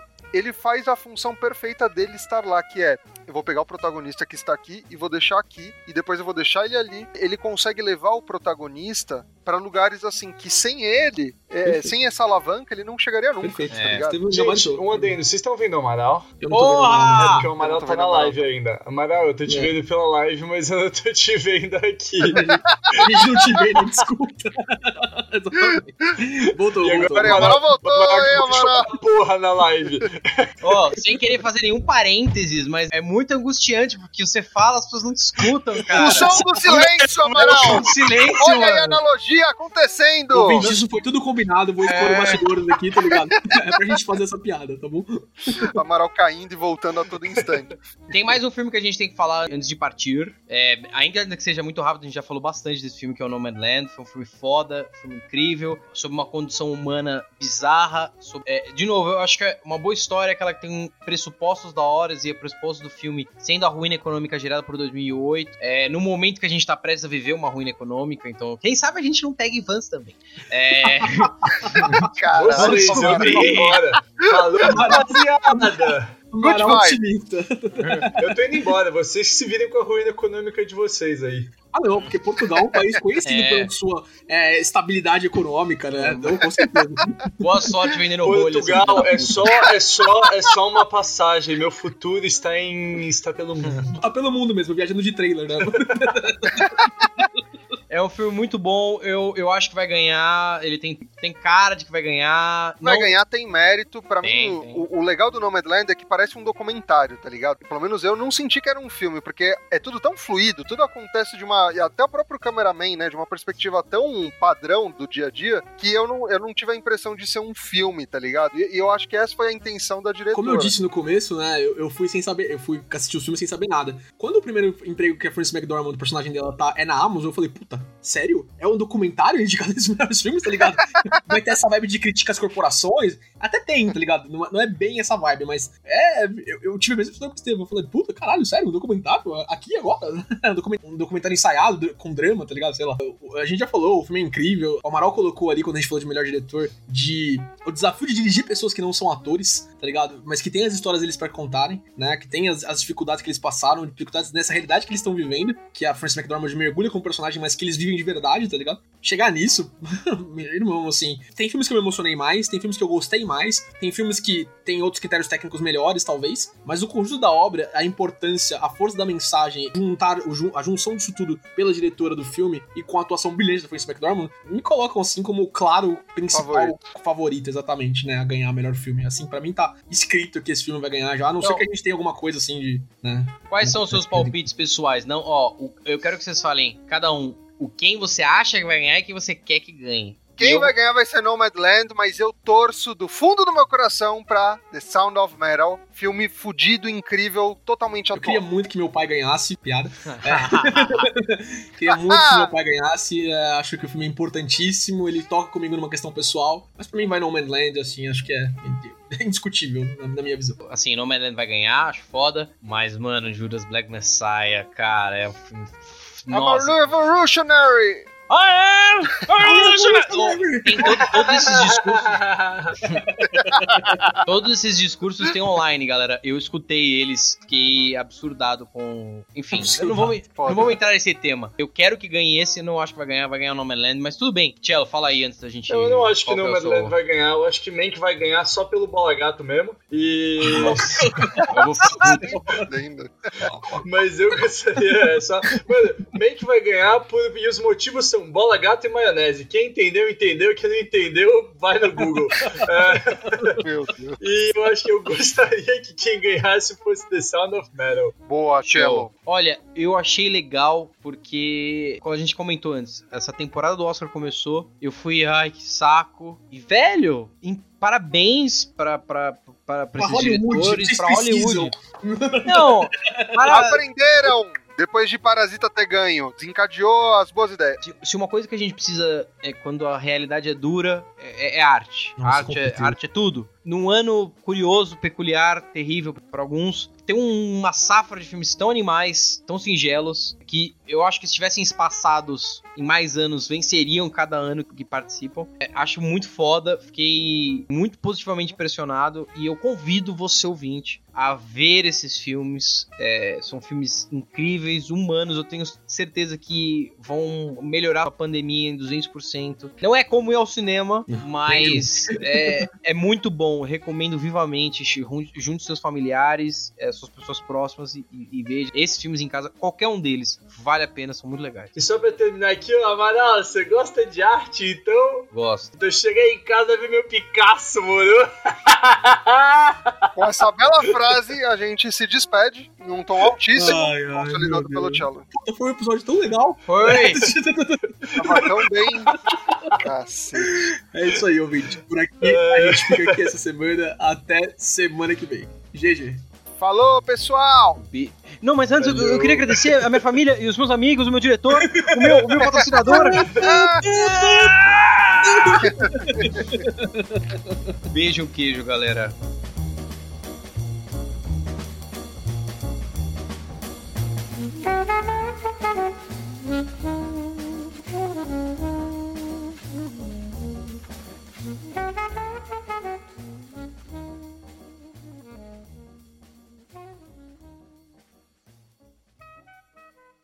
Você ouviu Rage Quit.